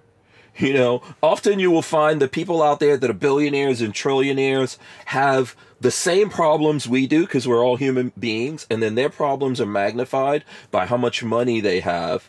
But Mhm. try to serve people. So whether if you're a billionaire, you can serve and help people, and if you're not a billionaire, you can still serve and help people. And I think, uh, you know, Right. that is important. Uh, you know, 42 Chill says, if you love your job, uh, never work a day. If you love your job. That's And- that's what I feel like, and I know Yeah. there's going to be pain. I know it's going to be frustration from time to time, but it's going to be worth it in the long run for me. I think. Yeah. Night Train says, a man's great pleasure is his work. So there you go. So you you, yeah. No, I'm I'm a worker. I I've realized that, but I just want to do my own work. I don't want to do somebody else's work because they tell me to. You know? Absolutely. Yeah. We're going to be right back. With ArmsList, you can shop the extensive list of local and nationwide firearms classified, now with more confidence because of their built in firewall. For only $6.99 a month for personal use, or $30 a month for business vendors. So when you're in the market, please consider ArmsList. We wouldn't be able to keep the Who Moved My Freedom podcast going without the support of great companies like ArmsList. All right. Um, let's see here. Let's talk about some gun shit. Rod Mills, Mm-hmm. Gun World. What the hell is going on? What's on your radar, sir? Man, I'm, there's a whole I'm just training. I mean, I'm just training right now. That's it. Do you find the training is bumping up? You can't afford. I, hey, I'm not in the situation right now. I can buy guns. I can tell you. That. yeah, same. I'm not buying anything. Yeah. Oh, it's I rough. mean- It's a little rough out there. But so in the training world, Rod, Rod, do you think that there's more with everything going on, right? With th- there's always been everything going on, in my opinion. So there's all kinds of shit going on in the world, right? You got Ukraine, you got Israel, you've got um, different uh, people that the so-called authorities don't do shit about, and they go out there and take out several people. Do you see? you know, even in the downturn that we're going into, do you see a downturn in people wanting to train, find out about firearms, get licensed, uh, etc.? Nope. I can only imagine when- it's going up. Well, I'll, I'll say this. Um, the training part of it, um, the actual, you know, going to the range thing, Mm-hmm. that actually went up uh, this year for me. But when we got rid of the concealed weapons um, uh, requirement here, Mhm. half of my business went down down the Mhm. toilet Yeah. because Okay. people refused to to come and get that knowledge. You know, Mm-hmm. um, lack of a better term. I mean, hey, it's like, hey, look, you know, you still, you know, I- and I try to tell people, I'm like, you still need to get just because you it's not required of you, Mm-hmm. you still should get it, especially if you're a new person. You Mhm. know, getting into the uh, the industry, the world of guns. You know, but telling people that that's like beating a dead horse. You Yeah. know? So I mean, and it's not it's not that it's not that you didn't want people to to um, you didn't it's not that you didn't want this right a constitutional carry to happen. You wanted it, but we all kind of knew this would be the result of it, right? The main, you know, the main thing for me is is the benefit of not having a five day wait or whatever the hell it is right now. Like it, it's Or- ridiculous. yeah. hmm So mm-hmm. I would much rather I'd much rather have my CCW. I'm, I can't go without my CCW. That's crazy. Yeah. Right. So, listen, uh, you know what? I don't think because Rod and I spoke about this. I think, but I, I don't. You probably spoke about this on some other show or something else you did, but we never got a chance chance to talk about it publicly. So I um, am. I don't think there should be any kind of paperwork in the way of the Second Amendment. so mm-hmm. I'm a hundred percent for that. But yes, people should go out there and put some kind of effort into training and understanding what they're doing, like you would for anything, right? Like you would mm-hmm. for anything. If we're we're talking about mm-hmm. having children, you know, did you just have children and not at least get some guidance from your parents or read some kind of book or somehow think, oh shit, I'm about to have kids. Let me, you know, mm-hmm. let me just sit here and ponder exactly how I'm going to do this and think and be deliberate about raising your kids. Of course you did if you're a good parent. A lot of people don't give a shit and do, you know, crazy things. That's how babies get left in hot cars and stuff like that. yeah. Mm-hmm. But it, the same goes with guns or anything else, man. If you're going to drive a car, if you're going to ride a motorcycle, you know, anything that you're going to do, you want to, you know, if you're going to take some kind of medication, you should think about what the hell you're putting in your body Yeah. before you Yeah. take that thing, you know? So Yeah.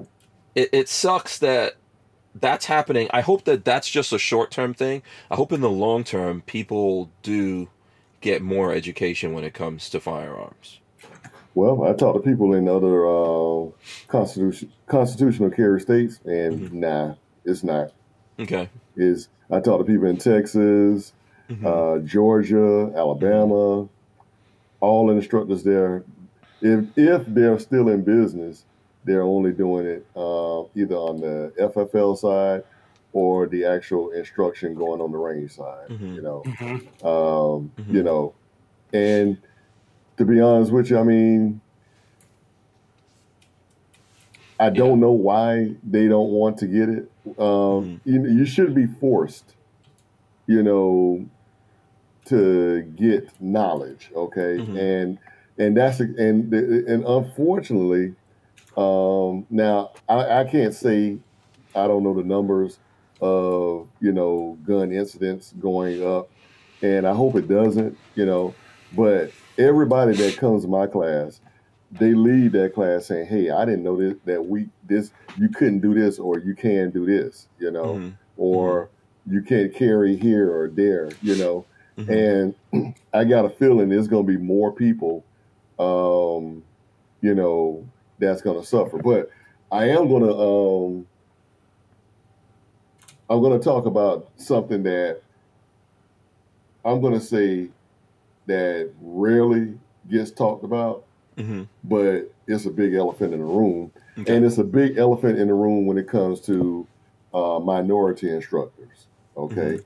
Um, and I will say this, and I had to ask the question to kind of figure out is it just me or is it something that I'm seeing?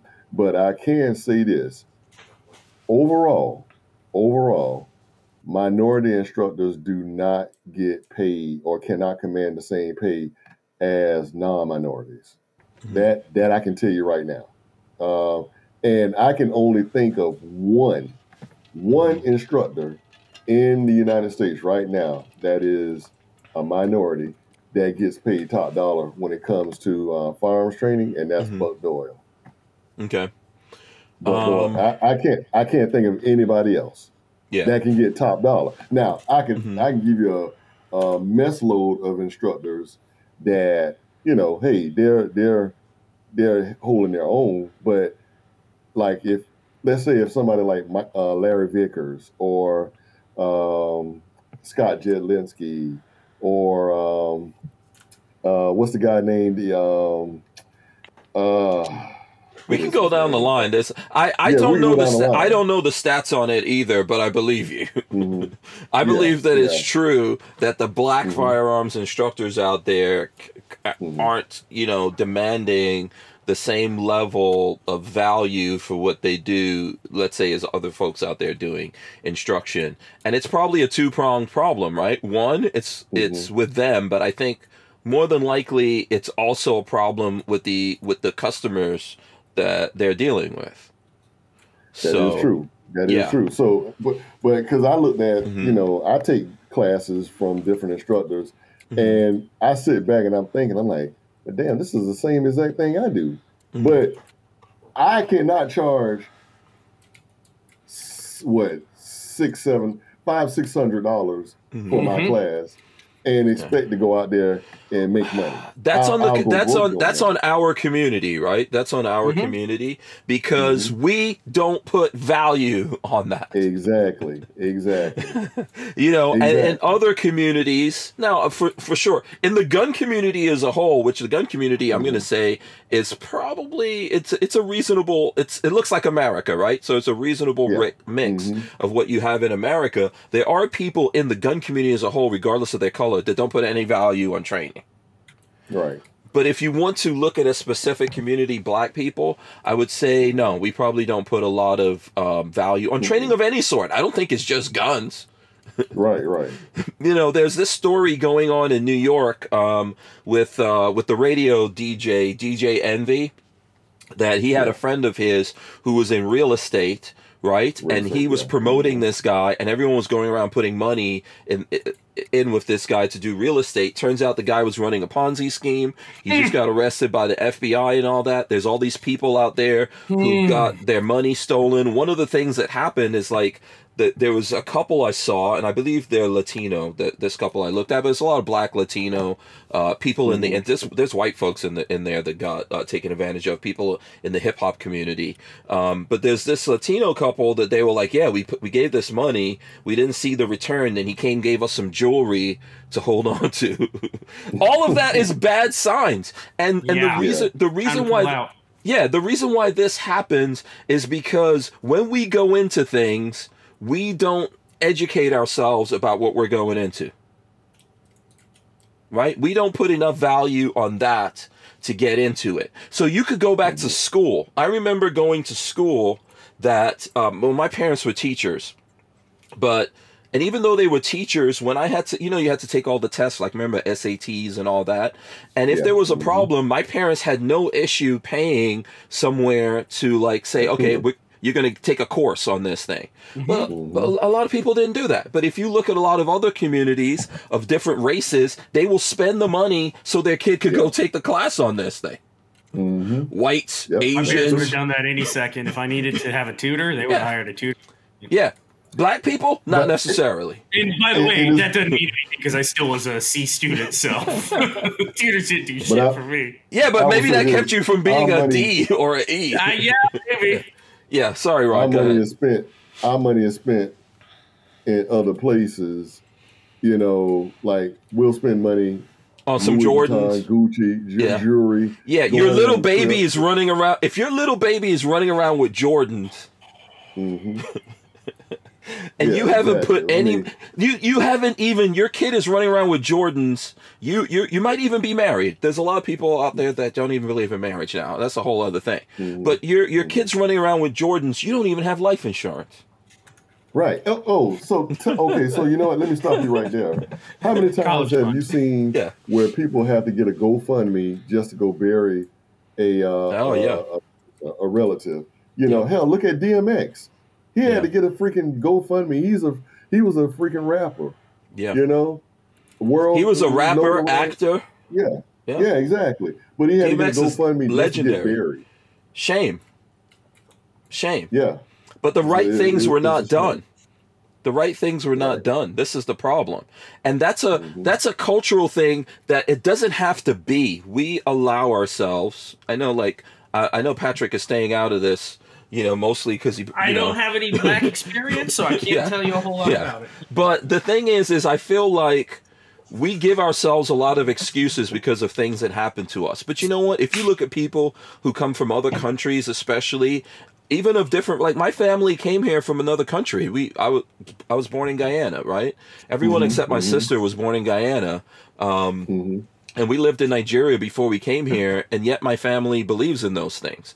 I think the thing that happens to a lot of people here, and now the whole world is getting fucked up because the, with the with social media, the whole world is as fucked up as America is now. Oh yeah, man. But we yeah. just don't believe in educating ourselves and doing the right thing. And that's why no Mhm. matter how much wealth we have, we have a tough time passing it on Doing the right generationally. thing is generational wealth. Exactly. Yeah. Exactly. It's.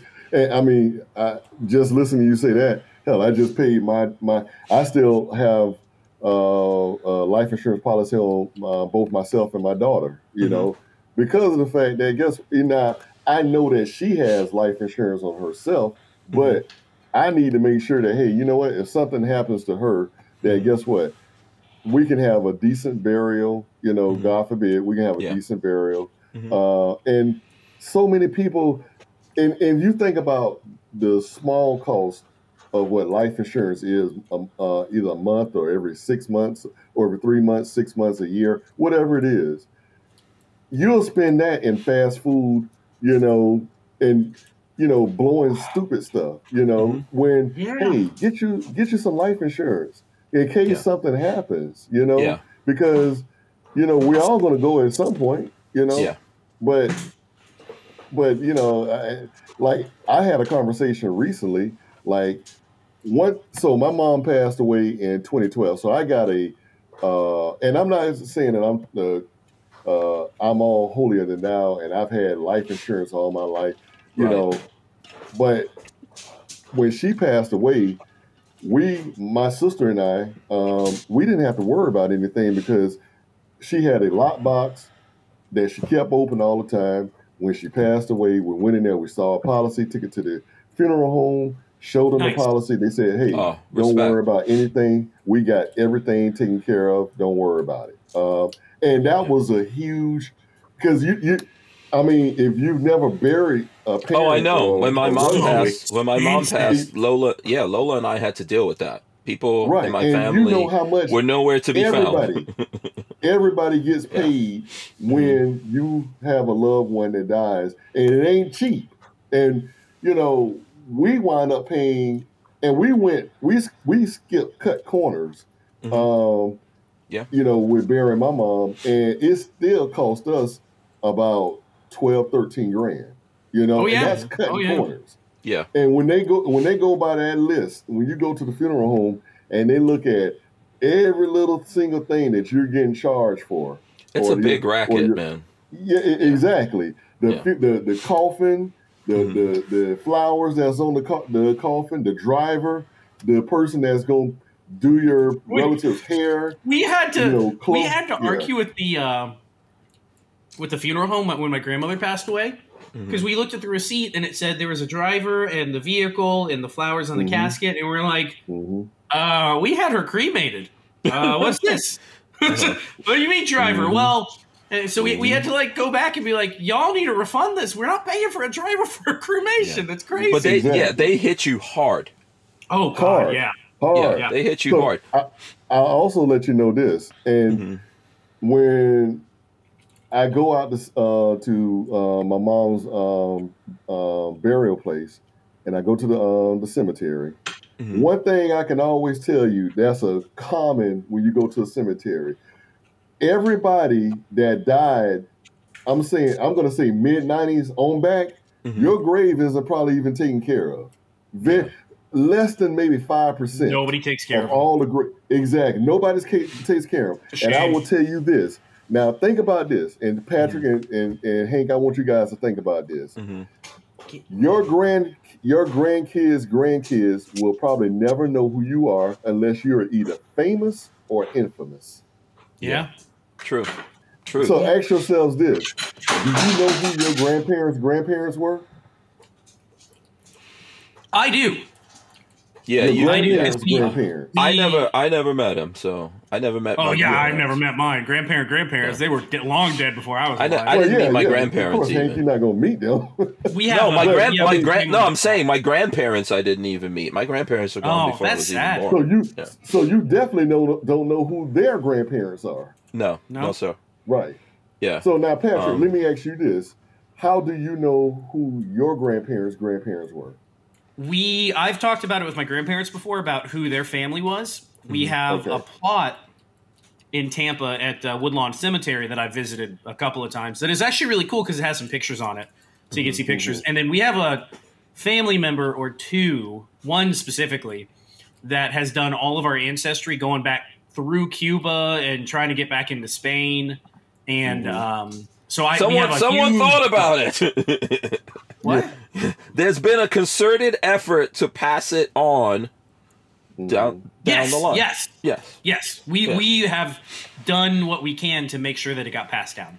Yeah. Right. And that that is important. I think you know to some extent, like uh, there's a little bit of I don't that. think most people care though. Yeah, there's a little bit of that in my family. Listen, I, I I can relate to this. When my mom passed, Lola and I had to handle the majority of the stuff there.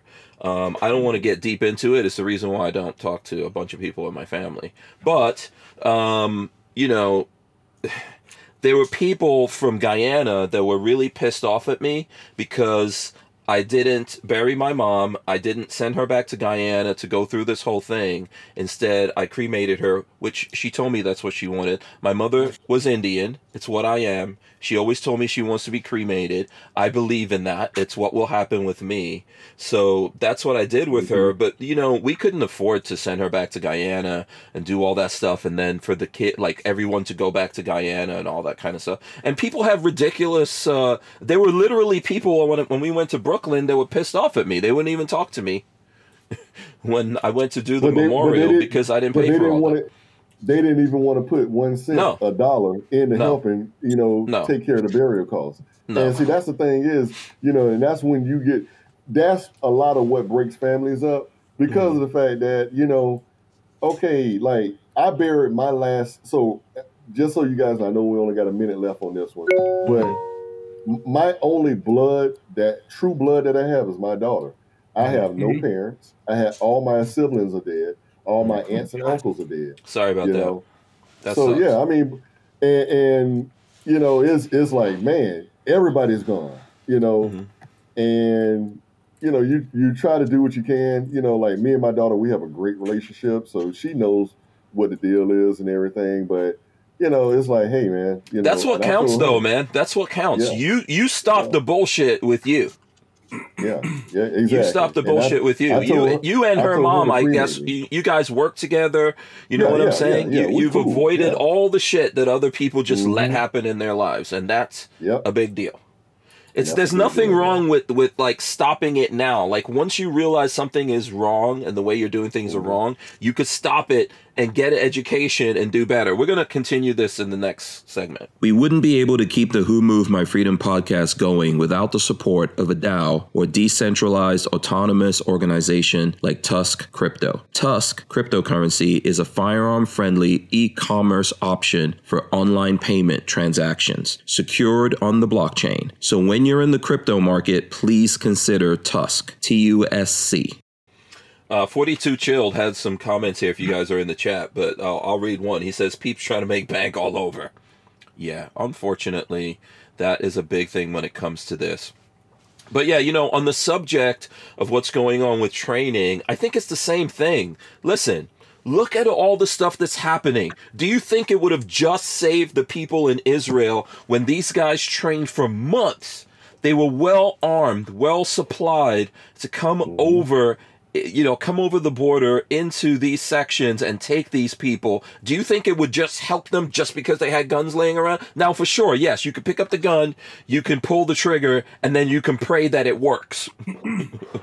okay? It takes something, it takes some kind of effort. Um, you know to to to be able to react to that and i'm not look i get the i get the money thing you don't have to spend any money to get training right? But it is mm-hmm. worth it to get some kind of training. You should always seek knowledge from outside of yourself. You should mm-hmm. always do that. But there's lots of ways. There's books. There's videos. There's people who put stuff up there you know. But there's you taking your time and knowing what that gun is how it works and how to make mm-hmm. it function correctly, how to make sure that it's functioning when you need it and you can actually hit a target. There's all that stuff. This doesn't, ha- none of this happens by magic.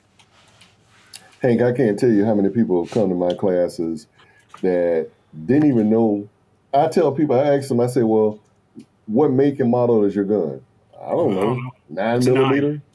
That's, and that's what they say. Nine. I'm like, so that's like telling me that if I ask you what make and model of your car is, you say, well, 87 unleaded. You know, I'm like, Right. that means nothing to me. yeah. You know, you should always know your the make and model of your gun, what caliber it takes, um, Mhm. you know, things like that. But a lot of people who those same people that don't come to the class, guess what? They have no idea. You know, Mhm. they have no idea how to. I mean, hey, it, There's a dog. and There's a dog. There's a strange dog in Babyface's house tearing shit up. Obviously, that's what those What- what- noises are. when, when I have they go to food. rank, I'll interrupt show real quick, and I'll I'll do a PSA for anybody. Let me Yeah. see. Hold on. Yeah. hmm So I have food. Marley made quesadillas Oh. tonight, and they are Oh. fantastic. Uh, but I found a dog on the side of the road today, and I think somebody dumped him. So if anybody wants a new dog, you let me know because he's tearing up my house right now. And Patrick is a good guy. He he. You know, it, it's not in in him to leave that dog out there. Oh, look at that. He yeah, is he- a, I believe. Look how skinny he is. That's why I think somebody Yeah. dumped him. Yeah. Um, I believe he's a full bred, uh, purebred uh, foxhound. I'm pretty sure he's a, a full. Mm-hmm. Yeah. And he's not a bad dog because I haven't heard No. him bark or anything like that this whole time. Okay, he just looks like something just got disconnected over there. Yeah, power came out of my camera. Um, no, he's he's a Yeah. very good animal. He Mhm. just has no table manners. He's been raised in a barn, has no table manners, has no He idea some how to leave the house. He needs some training, He needs training. It's exactly some time. right. Yeah, some he's a- time and effort. he's an excellent animal. He's super Mhm. friendly. So yeah, if anybody is looking for a dog, he's super friendly. Uh, he likes people and the baby. He thought the baby was fun. Um, he likes other dogs. He is wanting to play with Buckshot all the time. yeah, Lola says, Um, "How is Buckshot dealing with another dog invading his space?" Oh, It's totally How'd you- fine to be hon- honest. where'd you get that from, Rod? Yeah, that's him That's- right there. he- English foxhound. That's exactly what yeah, he is. English foxhound. Oh, That's yeah, he 100 looks. He's hundred percent. Yeah, he looks exactly problem- like that. Exactly like Yeah, that. the he's- problem he's I have a purebred. feeling, I have a Mhm. gut feeling that because he is such a friendly, jovial dog, he's probably a terrible hunting dog. Probably so. Uh, yeah. And you know when hunters don't want their hunting dogs any longer, they old They yeller them. Oh. So I have a I I put him up on a couple of pet finder things today. I've called around, seen if I I drove around the neighborhood where I found him, and the woman that was there, went like the street over from where I found him, also had a dog barking. I was like, oh, let me go over there. Maybe he came from that yard. Uh, her dog has been with her for three months. I'm sorry, three weeks because somebody abandoned him on the side of the road as well. So I have a feeling somebody just threw him out the back of a truck and said, "Have fun," and that's where we're at now. Yeah, yeah. so, so An excellent and- point, and- though. If anybody wants, if anybody's North Central Florida is looking for a dog, I would be happy to hook you up with a full-blooded foxhound. He's a wonderful animal. Yeah, it looks like a He's good just- dog. Just needs some work. hmm He Patrick, has have you thought about going to the, the vet and um, see if he's chipped? already done, no chip, no name, no Oh. nothing. Uh, he's too Oh, yeah. scrawny to be well maintained. His nails are really long. His teeth are dirty. He's been he's been on the run Probably For- for a a couple of days at minimum. or the person who was owning him did not take good care of him. So, so I'm looking. I, I we have to keep him for a certain amount of time just to make sure that nobody comes looking. Mhm. Uh, and then we're probably going to do our best to rehome him because he's he's an excellent dog. He's a very very sweet animal. Mhm. Um, he just has no home training. He's he's starving. Poor thing is starving. He's had three or four bowls of food already today, and now he's over my shoulder trying to get quesadilla off my desk. Hold on, Where is he? Yeah, he's just he's back Yeah. there somewhere. Yeah. I see. There him. he is. Yeah. Uh, but he's an excellent dog. So if anybody is looking for a foxhound, uh, wants a good companion to go hiking or hunting with, he would probably be a, a wonderful animal. Yeah, if you could do it, don't get into stuff that you. No, can't, no, don't go over your. Uh, he's fine right now. He's fine at our house, Yeah. sticking around. Yeah. Um, I know. I know you were asking me about it. I don't have the heart after uh, my dog Sailor. to. Yeah, after Sailor, I, I just can't do it. And then plus, you know, I, I don't spend a lot of time. I'm always traveling and all that kind of stuff, so I don't, you know. He'd be a great travel companion. Uh, yeah. I mean, you know, I I He's can't do good it. boy. I, I can't do it, man. I've thought about it. Like I, I run into so many, um, you know, good dogs and stuff like that. It makes me think. But I, I literally think about my mom and my dog every day. Mhm. and my, and obviously I think about my wife and my my kids. But I still think about my mom. I still think about my dog all the time. You know. Yeah, I don't blame you. uh, yeah. So, yeah, you know, Well, listen, Lola's still, go, huh? What? Lola's still here. The dog ain't. Yeah, but you know, uh, I, yeah, I'm I'm fortunate Lola's still here, man. She hasn't uh, run away from me, or You, you Lola hasn't. like she was gone. Lola hasn't. Uh, Lola hasn't done like what whatever the owners did of that and taken me somewhere and just dropped me off. You know what I mean? and then I'm outside surprise me at all- scratching at it. all if that's what happened. And that's really sad. But people like Yeah. that should get flogged in the street. That's bullshit. That you just. And he's at least a Forty-two old. chilled said he would take care of the squirrels. Yeah, that's just, and Yeah, he would. other Oh, shit he would right, take. yeah. Believe me, Hank, he would take care of every squirrel in that yard. Yeah. oh yeah, Um, definitely. But you know, if anyone out there is seriously looking for a good dog, he seems like he's you know Excellent. No well barking, no behaved wolfing. enough. Yeah, yeah, Oh, he's an excellent boy. yeah. he's not fighting with uh, buckshot or anything. No, like that, no, he so, wants to play twenty four seven with Buck. That's what he was doing. Yeah. We, listen to get back to what we were talking about. We Yeah. need to learn how to make investments in our lives, and you need to be balanced with it, right? Like I don't buy guns all the time. And I definitely don't train as much as I need to. I do go off and do training every now and then. You know, we were talking about being fit. Look, just going out and doing training is a good way to, to stay fit. Now, obviously, it's an expensive way, but you could do, depending on where you are, you could do this stuff on your own. There's things you can do on your own. It's really important, I think, to do this for this reason. When shit goes wrong, the way that you are going to react to that is based on your uh, on on whatever kind of training you have. And if you have none, you're you're going to find yourself scrambling and panicking in that moment versus you have some kind of experience, some kind of understanding of what you're dealing with because inevitably shit does go wrong Yeah, you know everything doesn't function properly. But it's it, this is like the tough thing right? Like we i don't believe people should be forced into it. You know people just need to have the good sense to do it. I always tell people um knowledge itself is not power right? Yeah. It's not power you have to have the knowledge the knowledge. yeah, you have to be able to apply it. You have to understand why it didn't work and what's going wrong, and you have to Mm-hmm. be able to apply that again and again until you make you make whatever it is you're trying to do work the way it's supposed to, right? Yeah. And you're supposed to be able to go full circle of that thing. Now it becomes now it becomes power.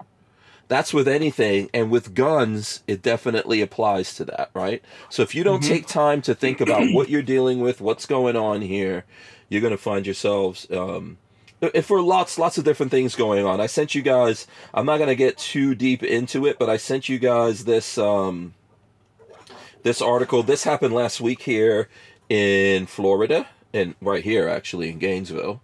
Um, new video of UF Vigil turned Stampede reveal police secretly investigate suicide bomb threat. So this is a Is that the video. one where they heard somebody fall over and they all think it was a bomb or something? Yeah, I think so. This is at University of Florida, um, a vigil for Israel, and I guess a woman fainted, and then people thought they were gunshots. Maybe she hit a chair or something like that, and people thought Yeah, they they heard thought there was gunshots. gunshots. Yeah, so now they started panicking, and um, They, see- they stomped each other. Yeah, they there was a stampede. People left their shoes, their phones, all kinds of things behind. Everyone panicked, and then in, if you look at it, you'll see the video of the of the police, several police officers trying to react to that. So here now you have cops running, guns out because they don't know what the fuck is going on, so they need to have those Yeah. guns out. Um, through crowds, some of the crowds are running right into them. That's the crazy thing, right? They're running right into them all of that, if those cops had no training, shit would go bad. Right? Because that, Yeah. that cop's got a gun mm-hmm. out. He's in motion. People are running into him. This is why all of this is important, even for the kids. Right? You you need to think about these things before they happen and what you would do. Like I one, I don't like big crowds for any fucking reason. Mm-mm. I don't do that either. I stopped that long time ago. I do it when I have to. Like, you know, I was in Vegas doing this show, but I mean, yeah, I don't. I mean, we had the Florida Georgia game here last weekend. Mhm. Okay.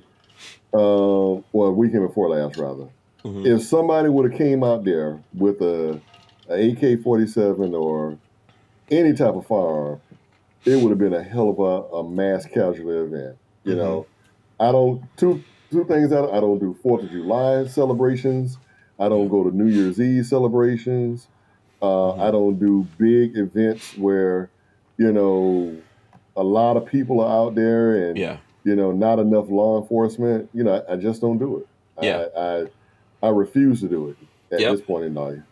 Yeah, even when I have to do crowds, I have certain rules I follow about dealing with crowds. Like I always think something happens here, how do I react? So for example, if Yeah. everyone starts running, if especially if you don't know what's happening, I'm not saying you should stay still, but you need to get out of the way of the people running.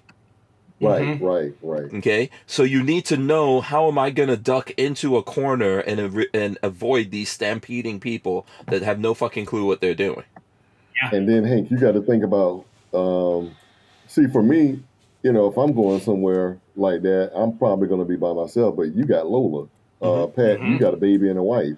You know, you gotta you gotta Marley them as well. Marley thinks it's hilarious and doesn't take it seriously, but when I walk into a restaurant and they go to seat Mhm. us, I know exactly what seat is optimal for me to sit at. So I can watch Oh, the yeah. people around us. I can watch the exits. I can do it. Uh, She Yeah. doesn't like. She doesn't get that. And then I- when I get mad and I'm like, I need to sit over there. She's like, Why? It's Mhm. like, do you have a gun on you? Are you watching the surroundings to to make Yeah. sure nothing's Do you going even? on? Yeah, No. uh, uh, yeah. You're completely. Obli- Lola and I have that thing all. T- I think now Yeah. Lola realizes that I like need to sit certain places, and I have to say, I cannot that. have my back to the front door. That's not no, happening. me. Yeah. It's not going to happen. yeah. Um, also, I like to get out of places before. So every single day that we were at SEMA, sh- yeah, every Yeah. single day at SEMA show, I don't want to go in with the crowds. I don't want to leave with the crowds. Oh yeah. Right. If I'm if I'm in there and the crowd's leaving, I'm staying and waiting until their asses get out. Or optimal for me, get the fuck out before they do. hmm So uh, Hank, uh, Tiki and I, we went to the um, the beach uh, two weeks ago, Mhm. and I don't know what it is, but when I saw that um, movie American um, Assassin, hmm hmm where the guys came on the on the beach, Oh, and, you yeah, know, with the AK forty sevens and stuff, yeah. it's like when I go out to the beach now, I'm looking at for stuff like that now, hmm you know. yeah. and it's it's imprinted. And every time I go, I can't go to a beach without thinking about that movie because it could happen. hmm You know, it very well could happen, and you know, it's just now. anything could happen You at any time like i don't like when Right. people move around me um so if Mhm. if i'm somewhere and there's people acting erratically moving around me especially if i Mm-hmm. identify that person as being crazy i don't turn my fucking back on them No, No, of course uh-uh, not. no, Yeah, mm-mm, yeah. no. You know, I stay all. I paranoid, mean- and it's tough. It's tough for like it's not. I think in in the female nature, uh, you know, I think not. women It's in our women have lots of really good things, but it's not in their nature to think about that, and that's our job as men. Now, Yes. also, it's our job to make them aware Yeah, that they should be aware of shit. yeah. Yes, you know. and Marley gets annoyed at me that I'm like, "Are you watching? Are you watching this? Are you seeing what's going on?" No, okay. Yeah, that's the price we have to pay. You know. yeah. Um, In a panic situation like that, you need to, like I said, if something goes wrong, and I worry about like with my kids, I try to talk to them about all this stuff. If something goes wrong, you need to get out of the way of all the running people or creatures. Mhm. Okay, and you need to let them do what they're gonna do while you you have to observe. But it's difficult, right? When everyone panics, it's difficult to observe and not do anything. Like I have uh, pretty fast reflexes. However, you know, you don't want to react to everything. Like you want to, if your reaction should be observing what the fuck exactly is going on. Okay, that's the first thing you need to know, and you need to get out of the way of whatever's happening. Um, but yeah, the the biggest thing: avoid the crowds. All this type of stuff. There's certain things like how do people wind up at January sixth? How'd your ass wind up over there? Yeah. Yeah. Yeah. I'm not saying I'm not saying there will there will come a time when as Americans we may have to stand up. Okay. But that wasn't that wasn't the time and that didn't happen. Right. You you know, mm-hmm. i in a lot of ways people got manipulated into something. I'm not knocking anyone who went there. I'm just saying to you, you know, if you're going to go do that, you should know going in what you're getting into. what you and get you- into and yeah, the and should- consequences. Yes, and therefore take precautions because you're going to have to defend yourself. It's not like these uh, people who are pro-Palestinian. They could go down right now and tear down the White House and tear down Congress, and no one's going to do shit to them. Yep. Okay, so you need to like everyone out there needs to always think ahead of what they're what they're doing and what they're getting into. Um, Like but when I guys- went, I, I wore this shirt into um, an oyster bar at the, uh, at the beach yesterday, Mhm. uh, and w- our waiter couldn't find out he's a gun guy. Him and his dad. Oh, yeah. He and we we're sitting up there talking about, you know, he was asking me about, you know, uh, what I thought about his EDC. He had a uh, P365. I said, yeah, That's cool. Good, good, good. and you know, you you know, we were just it, it went to the point where my food got held up because of the fact that we're talking, Talking about guns. guns. You know, but it, it's it's a good conversation, and um, you know, so many people, unfortunately nowadays, when you wear, you know, I got firearms instructor on my shirt. Okay, Mhm. so I get I kept getting these eerie looks. Like I'm like, and I'm going to tell these people, hey, look, I'm the one that's going to protect your ass if something goes down. Okay, because you don't see a police anywhere near here. Okay, and I'm probably the only one in this whole building that's proficient enough with firearms uh, that's going to be able to protect you. So you know, I'm thinking like, man, a firearm instructor, we should be held up there right below where the military is. You know, or gun, let's say gun guys and gun girls or yeah. gun the- women. You know, and we should the, be right the unfortunate below- problem below is military. everything is everything's propaganda, Rod. Sorry for interrupting. It is. It and is. look at what happened recently in Maine, right? That guy was supposed to be a firearms instructor. So now Mhm. people are going to have get triggered by that kind of stuff. Um, that's Yeah. an, ano- an anomaly. That guy obviously had mental issues. Um, You Mhm. know, he there were people who were trying to tell these tell the authorities there there was something going on with this guy and it wasn't dealt with. But shit happens in this world, you know. The the statistics though say that folks like us, people like yourself that train people on all that, you're not doing that to hurt anyone. You're doing that to help people. You help Right. people, right? But there's a lot of folks out there who don't understand that. We're we're living in a country where there's a lot of us who go out of our way to disrespect cops, Man, and you're not even into s some shit with that cop. You're just going out of your way to disrespect him because the media told you. You to. don't even know. And that guy could have been a good guy, you know, a girl, lady Yeah. cop, you know. Yeah. So Yeah, that's I hate that though. that's the world we're living in. We're gonna take a break. We'll be right back.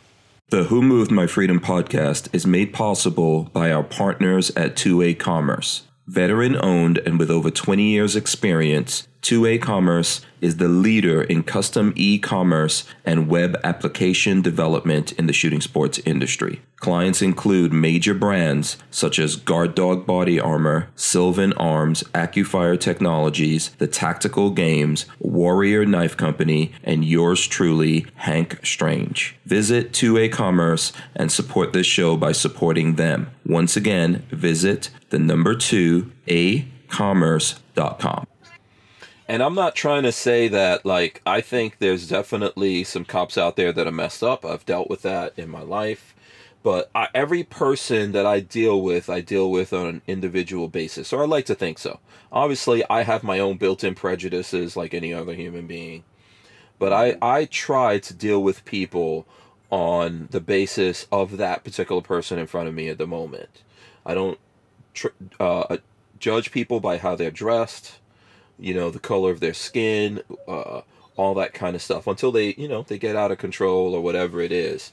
Then, you know, my instincts are always there, of course, but and I think most of us um, are like that. So, but you know, Hank, you, you know, somebody could easily say, well, you know, man, when Hank got pulled over on the side of the road that time with that that infamous video, mm-hmm. you know, we can understand why Hank doesn't like cops, but you don't hold that against them. That's one bad guy out yeah. of you know you know many that you know that are good you know yeah on that so, same police department i have friends right exactly you know yeah. um out of that whole thing that yeah so you know i think that happens all the time and no i don't i have there's people who are cops who i love who are my family members all that kind of stuff you know who i care mm-hmm. about and uh, my friends etc so no i didn't it, you know this was a stupid thing that these people did and you know, like I said, when you're in a situation, you need to observe and figure out what's happening before you react to it.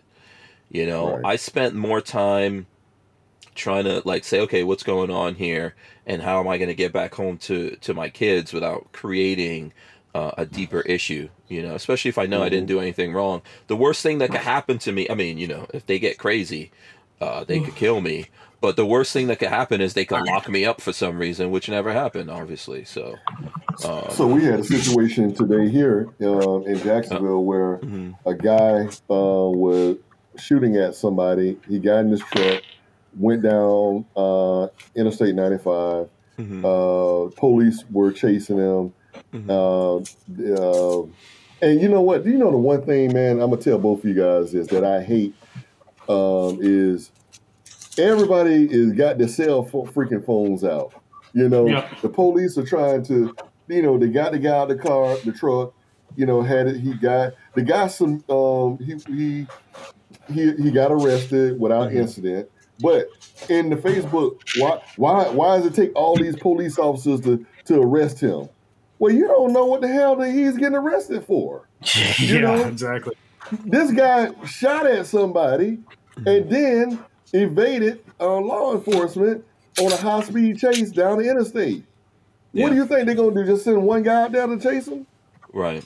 You know. Yep. And and, and, and unfortunately, in in society, especially the black society, we're too quick to go on our first trigger. Stop. I tell people, stop freaking getting triggered on something without knowing 360 of everything that's going on know the whole situation before you sit up there and get upset and you know or get triggered on something you don't know why this guy could have killed a woman you know mm-hmm. you know it, has been plenty of times where people and then, then it's like oh oh okay well you, we, you shut up then well you should have um, at least found out everything that's going on before you get upset or you know or rush yeah. to judge because and then another thing, everybody's got their freaking cell phones out. I mean, you know, people. I've seen videos where people are dying, drowning, but you got your cell phone out looking. Or someone's getting it. some's getting beat up. There's no cops anywhere. Yeah. Another person's exactly. getting beat to death, and you're recording it because you want to be famous or you want to get some some extra followers. Viral. I don't know what the hell it, you want out of it. But yeah, I, I, and meanwhile, it, it, I, you know, it's someone's son, it's someone's daughter, it's someone's father or mother, and you're just an observer instead of a person helping. This is the problem we have with society. Um, I saw someone said this about Elon Musk that Musk said he he um, he bought Twitter because of the woke mind virus that exists Mm-hmm. in San Francisco that's destroying the whole world. Um, yeah, I, I Well, it's- would, I would it's agree with enough. that. Is it is more than just San Francisco, you know. Yeah. Well, And then, so mm-hmm. and then so so let me let me interrupt real quick. So Mhm. the one thing that people don't they're looking at the uh, the migrant crisis and they're Mm-hmm. blaming um, the governor in Texas for Mm-hmm. everything that's going on in New York and Chicago. But did you ever once think that if that man didn't send these people to these um, these sanctuary cities and states, that all those people would be there in Texas, and how would they be able to do all, deal with all of that in Texas? You know, Right. and and I'm like, hey, you know what? And then you got to think, hell, uh, California or LA for for that uh, reason, they just re-up that in I think June or July. Hey, we're proud to be a sanctuary uh, city. You know, you know what? Ship there, ship those damn uh, folks to there. Now, all of those Mhm. people that are coming in are not bad. Okay, I actually got a great friend of mine who's Venezuelan. She came over. She did the right way though.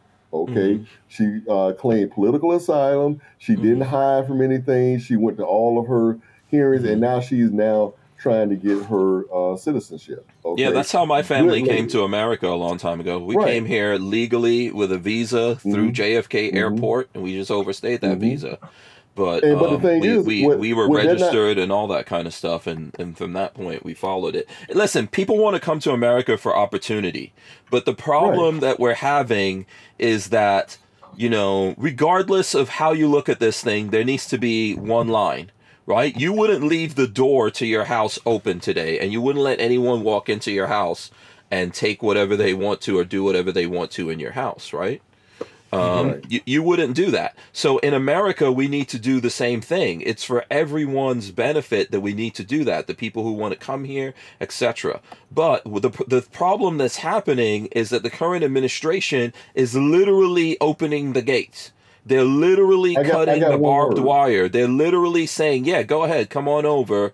And they want it to be uncontrolled like this. They don't want to make any effort to control the, the population influx into America and do something to filter out who are the good folks who can offer something to America versus the people who just want to come here to, to kick our asses. And when you see like military age men coming from uh, Middle Eastern countries, from China, etc., yeah, th- inevitably some shit's going to go down out of that. So my thing is this: I got one word. Mhm. Why? Why? Why are they doing? Why are they letting this happen?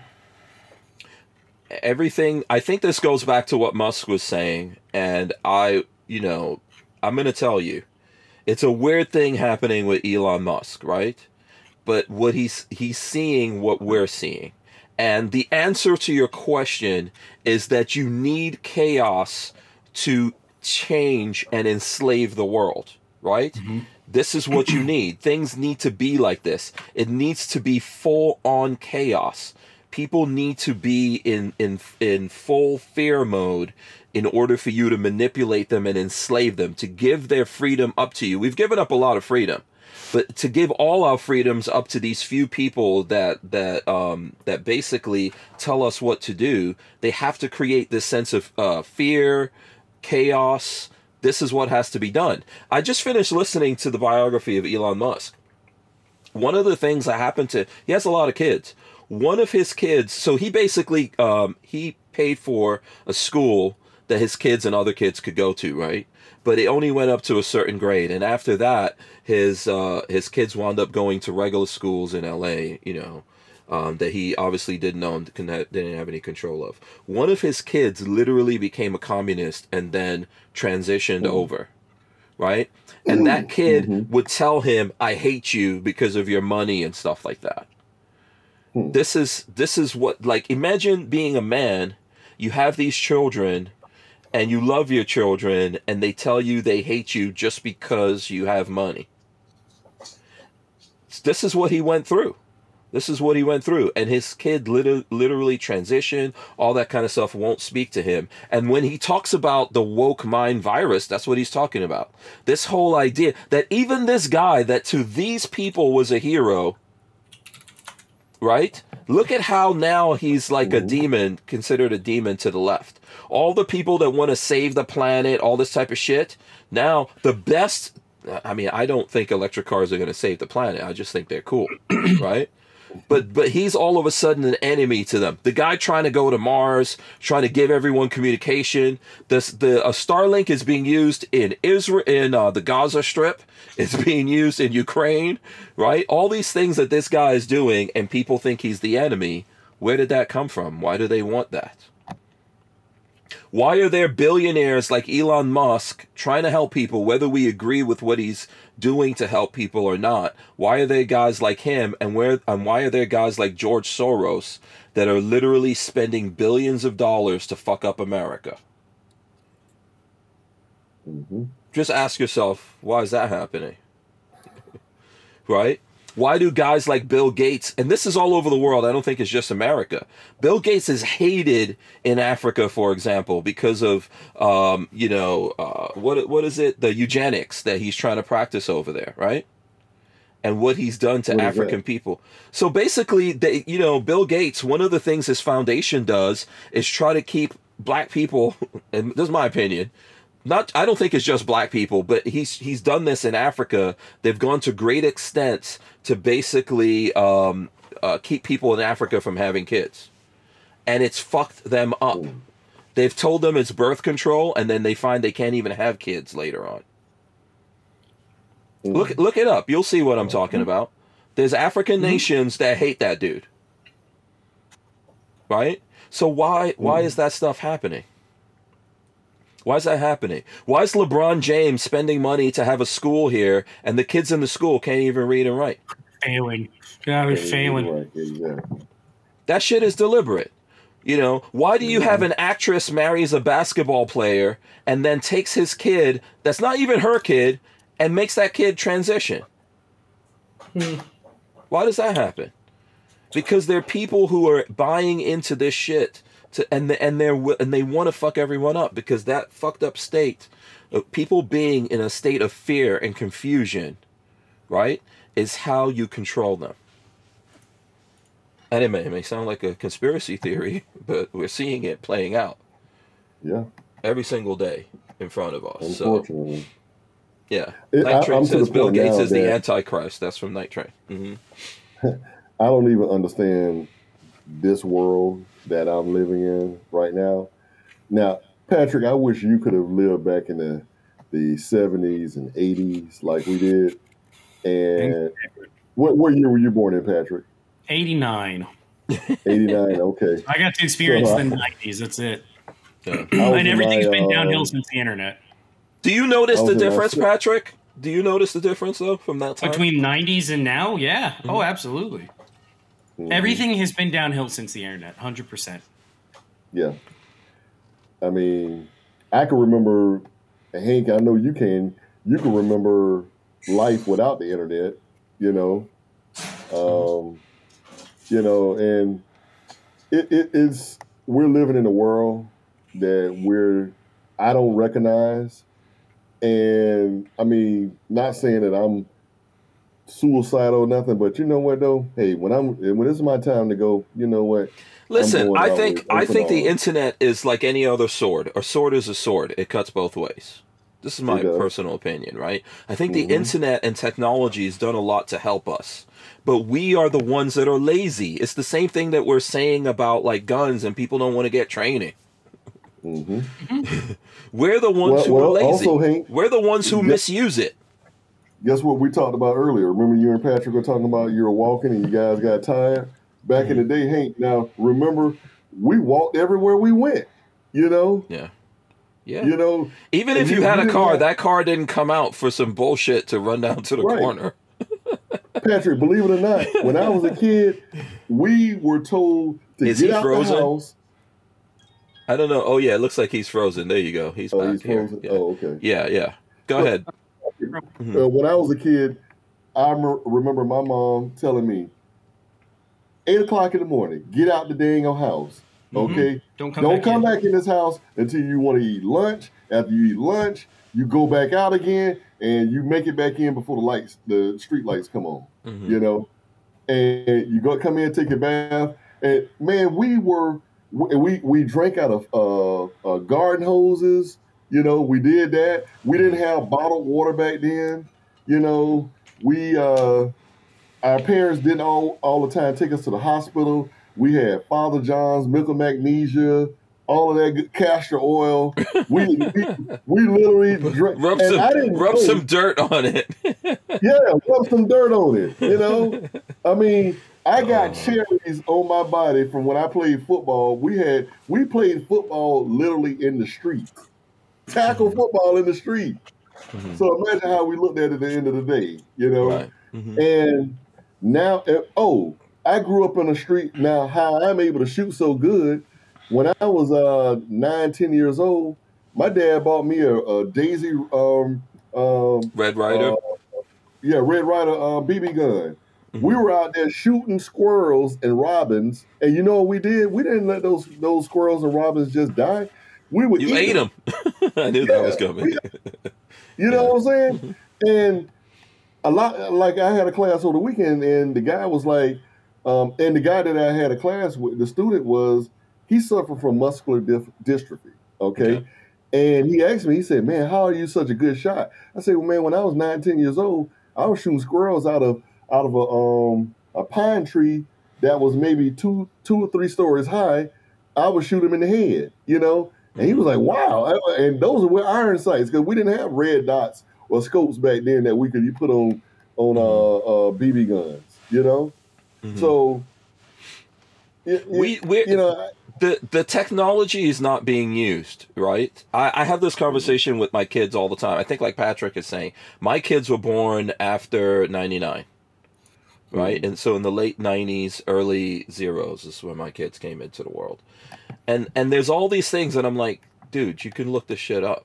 There's Yeah. that's the beauty of the internet if you don't know something you can look it up you can educate yourself you don't have to take the news they're giving you you can you can hear that news and then go dig into it and see what the ex- what exactly is going on it's like my Mhm. parents used to tell me if i said big words my mother was like what does it mean spell it tell me what you know Yep, my mom. Hey, so uh, another thing, Hank. Uh, when DeSantis um, Mhm.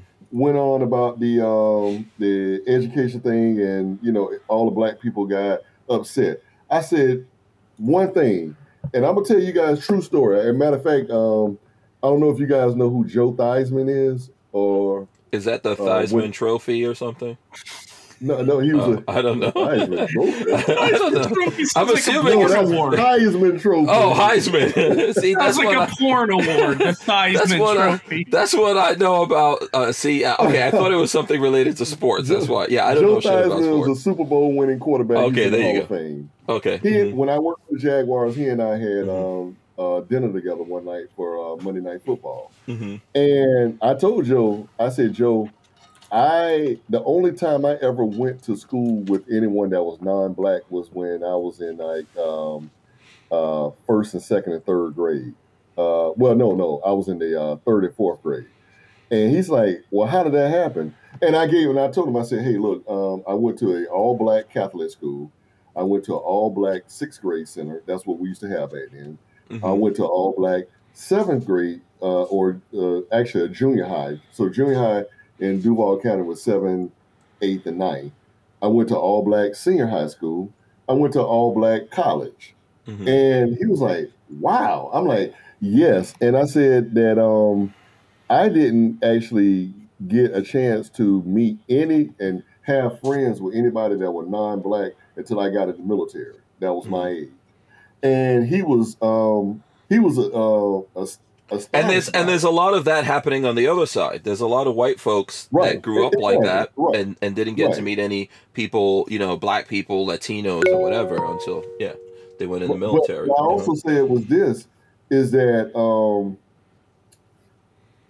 and I don't know where the hell I was going. I'm getting old. You were talking But- about Theismann, and you didn't you didn't meet Yeah. any white folks until you went Right, to the right. military. Mhm. I, I can't remember what, what I was going to say after that. But long story short was this: um, I told him, I said, hey, look, man, um, when DeSantis was talking about the school curriculum, Mhm. I said, I went to all black college, none of, uh, and took Afro American humanities classes and everything. Not ever once did any of those professors ever say anything about black gay theory or the study of uh, too many um, black people being in prison. I never heard of that.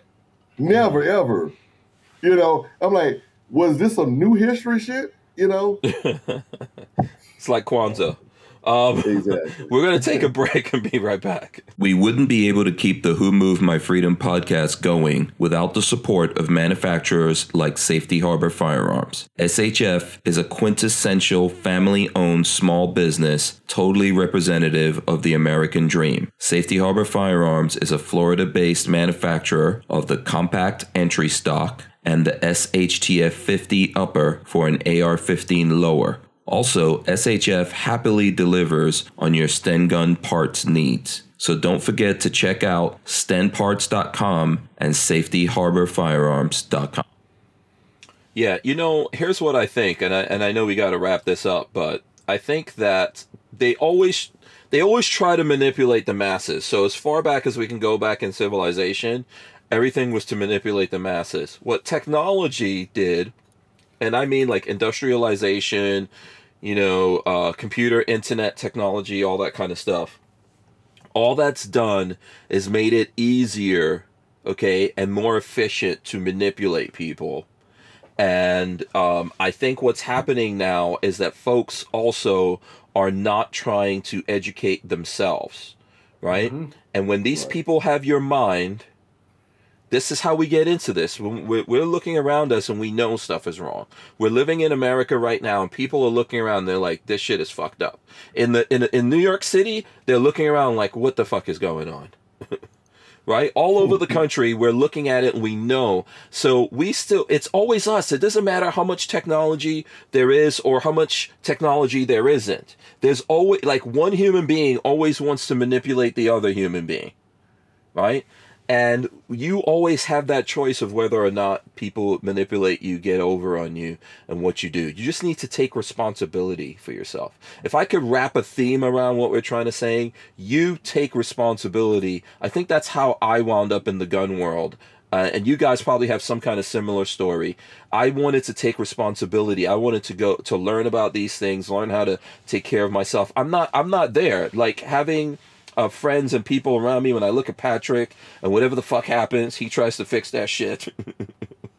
and he figures out a way. He's not afraid to like break things and all that. You know, this is this this means something. When you look at different people and they're growing, like uh, we've seen Rod here now for years, and Rod's not the same Rod that he was before. I'm not the same person I was before. Patrick wasn't the same person. This is when you take responsibility for yourself and and endeavor to make yourself better. And America could do that and be that if if the majority of the people want to do it. So I don't know. That's my soapbox uh, for the moment. I'll let what you're gonna say, Rod, as as we wrap up here. No, no, no. Um, you know, I I truly believe that um, the social media, for one, uh, has really did a number on society, unfortunately, and you know, we thought that, and I thought I, I worked for America Online when it uh, the internet pretty much was first ro- being ro- rolled out to the public. And hey, Patrick, believe it or not, we used to have phone lines that said, you know, make all kind of, kind of crazy noise for you know. I can re- hey, I can remember calling different modem lines to just to get on the internet because it was you know backed up, you know. Mhm. But um, long story short, man, I, I I just you know if I my main thing goal was leaving this earth better than it was when I got here. I Mhm. I had a daughter. She's graduated from college. She's doing good in society, being a productive citizen.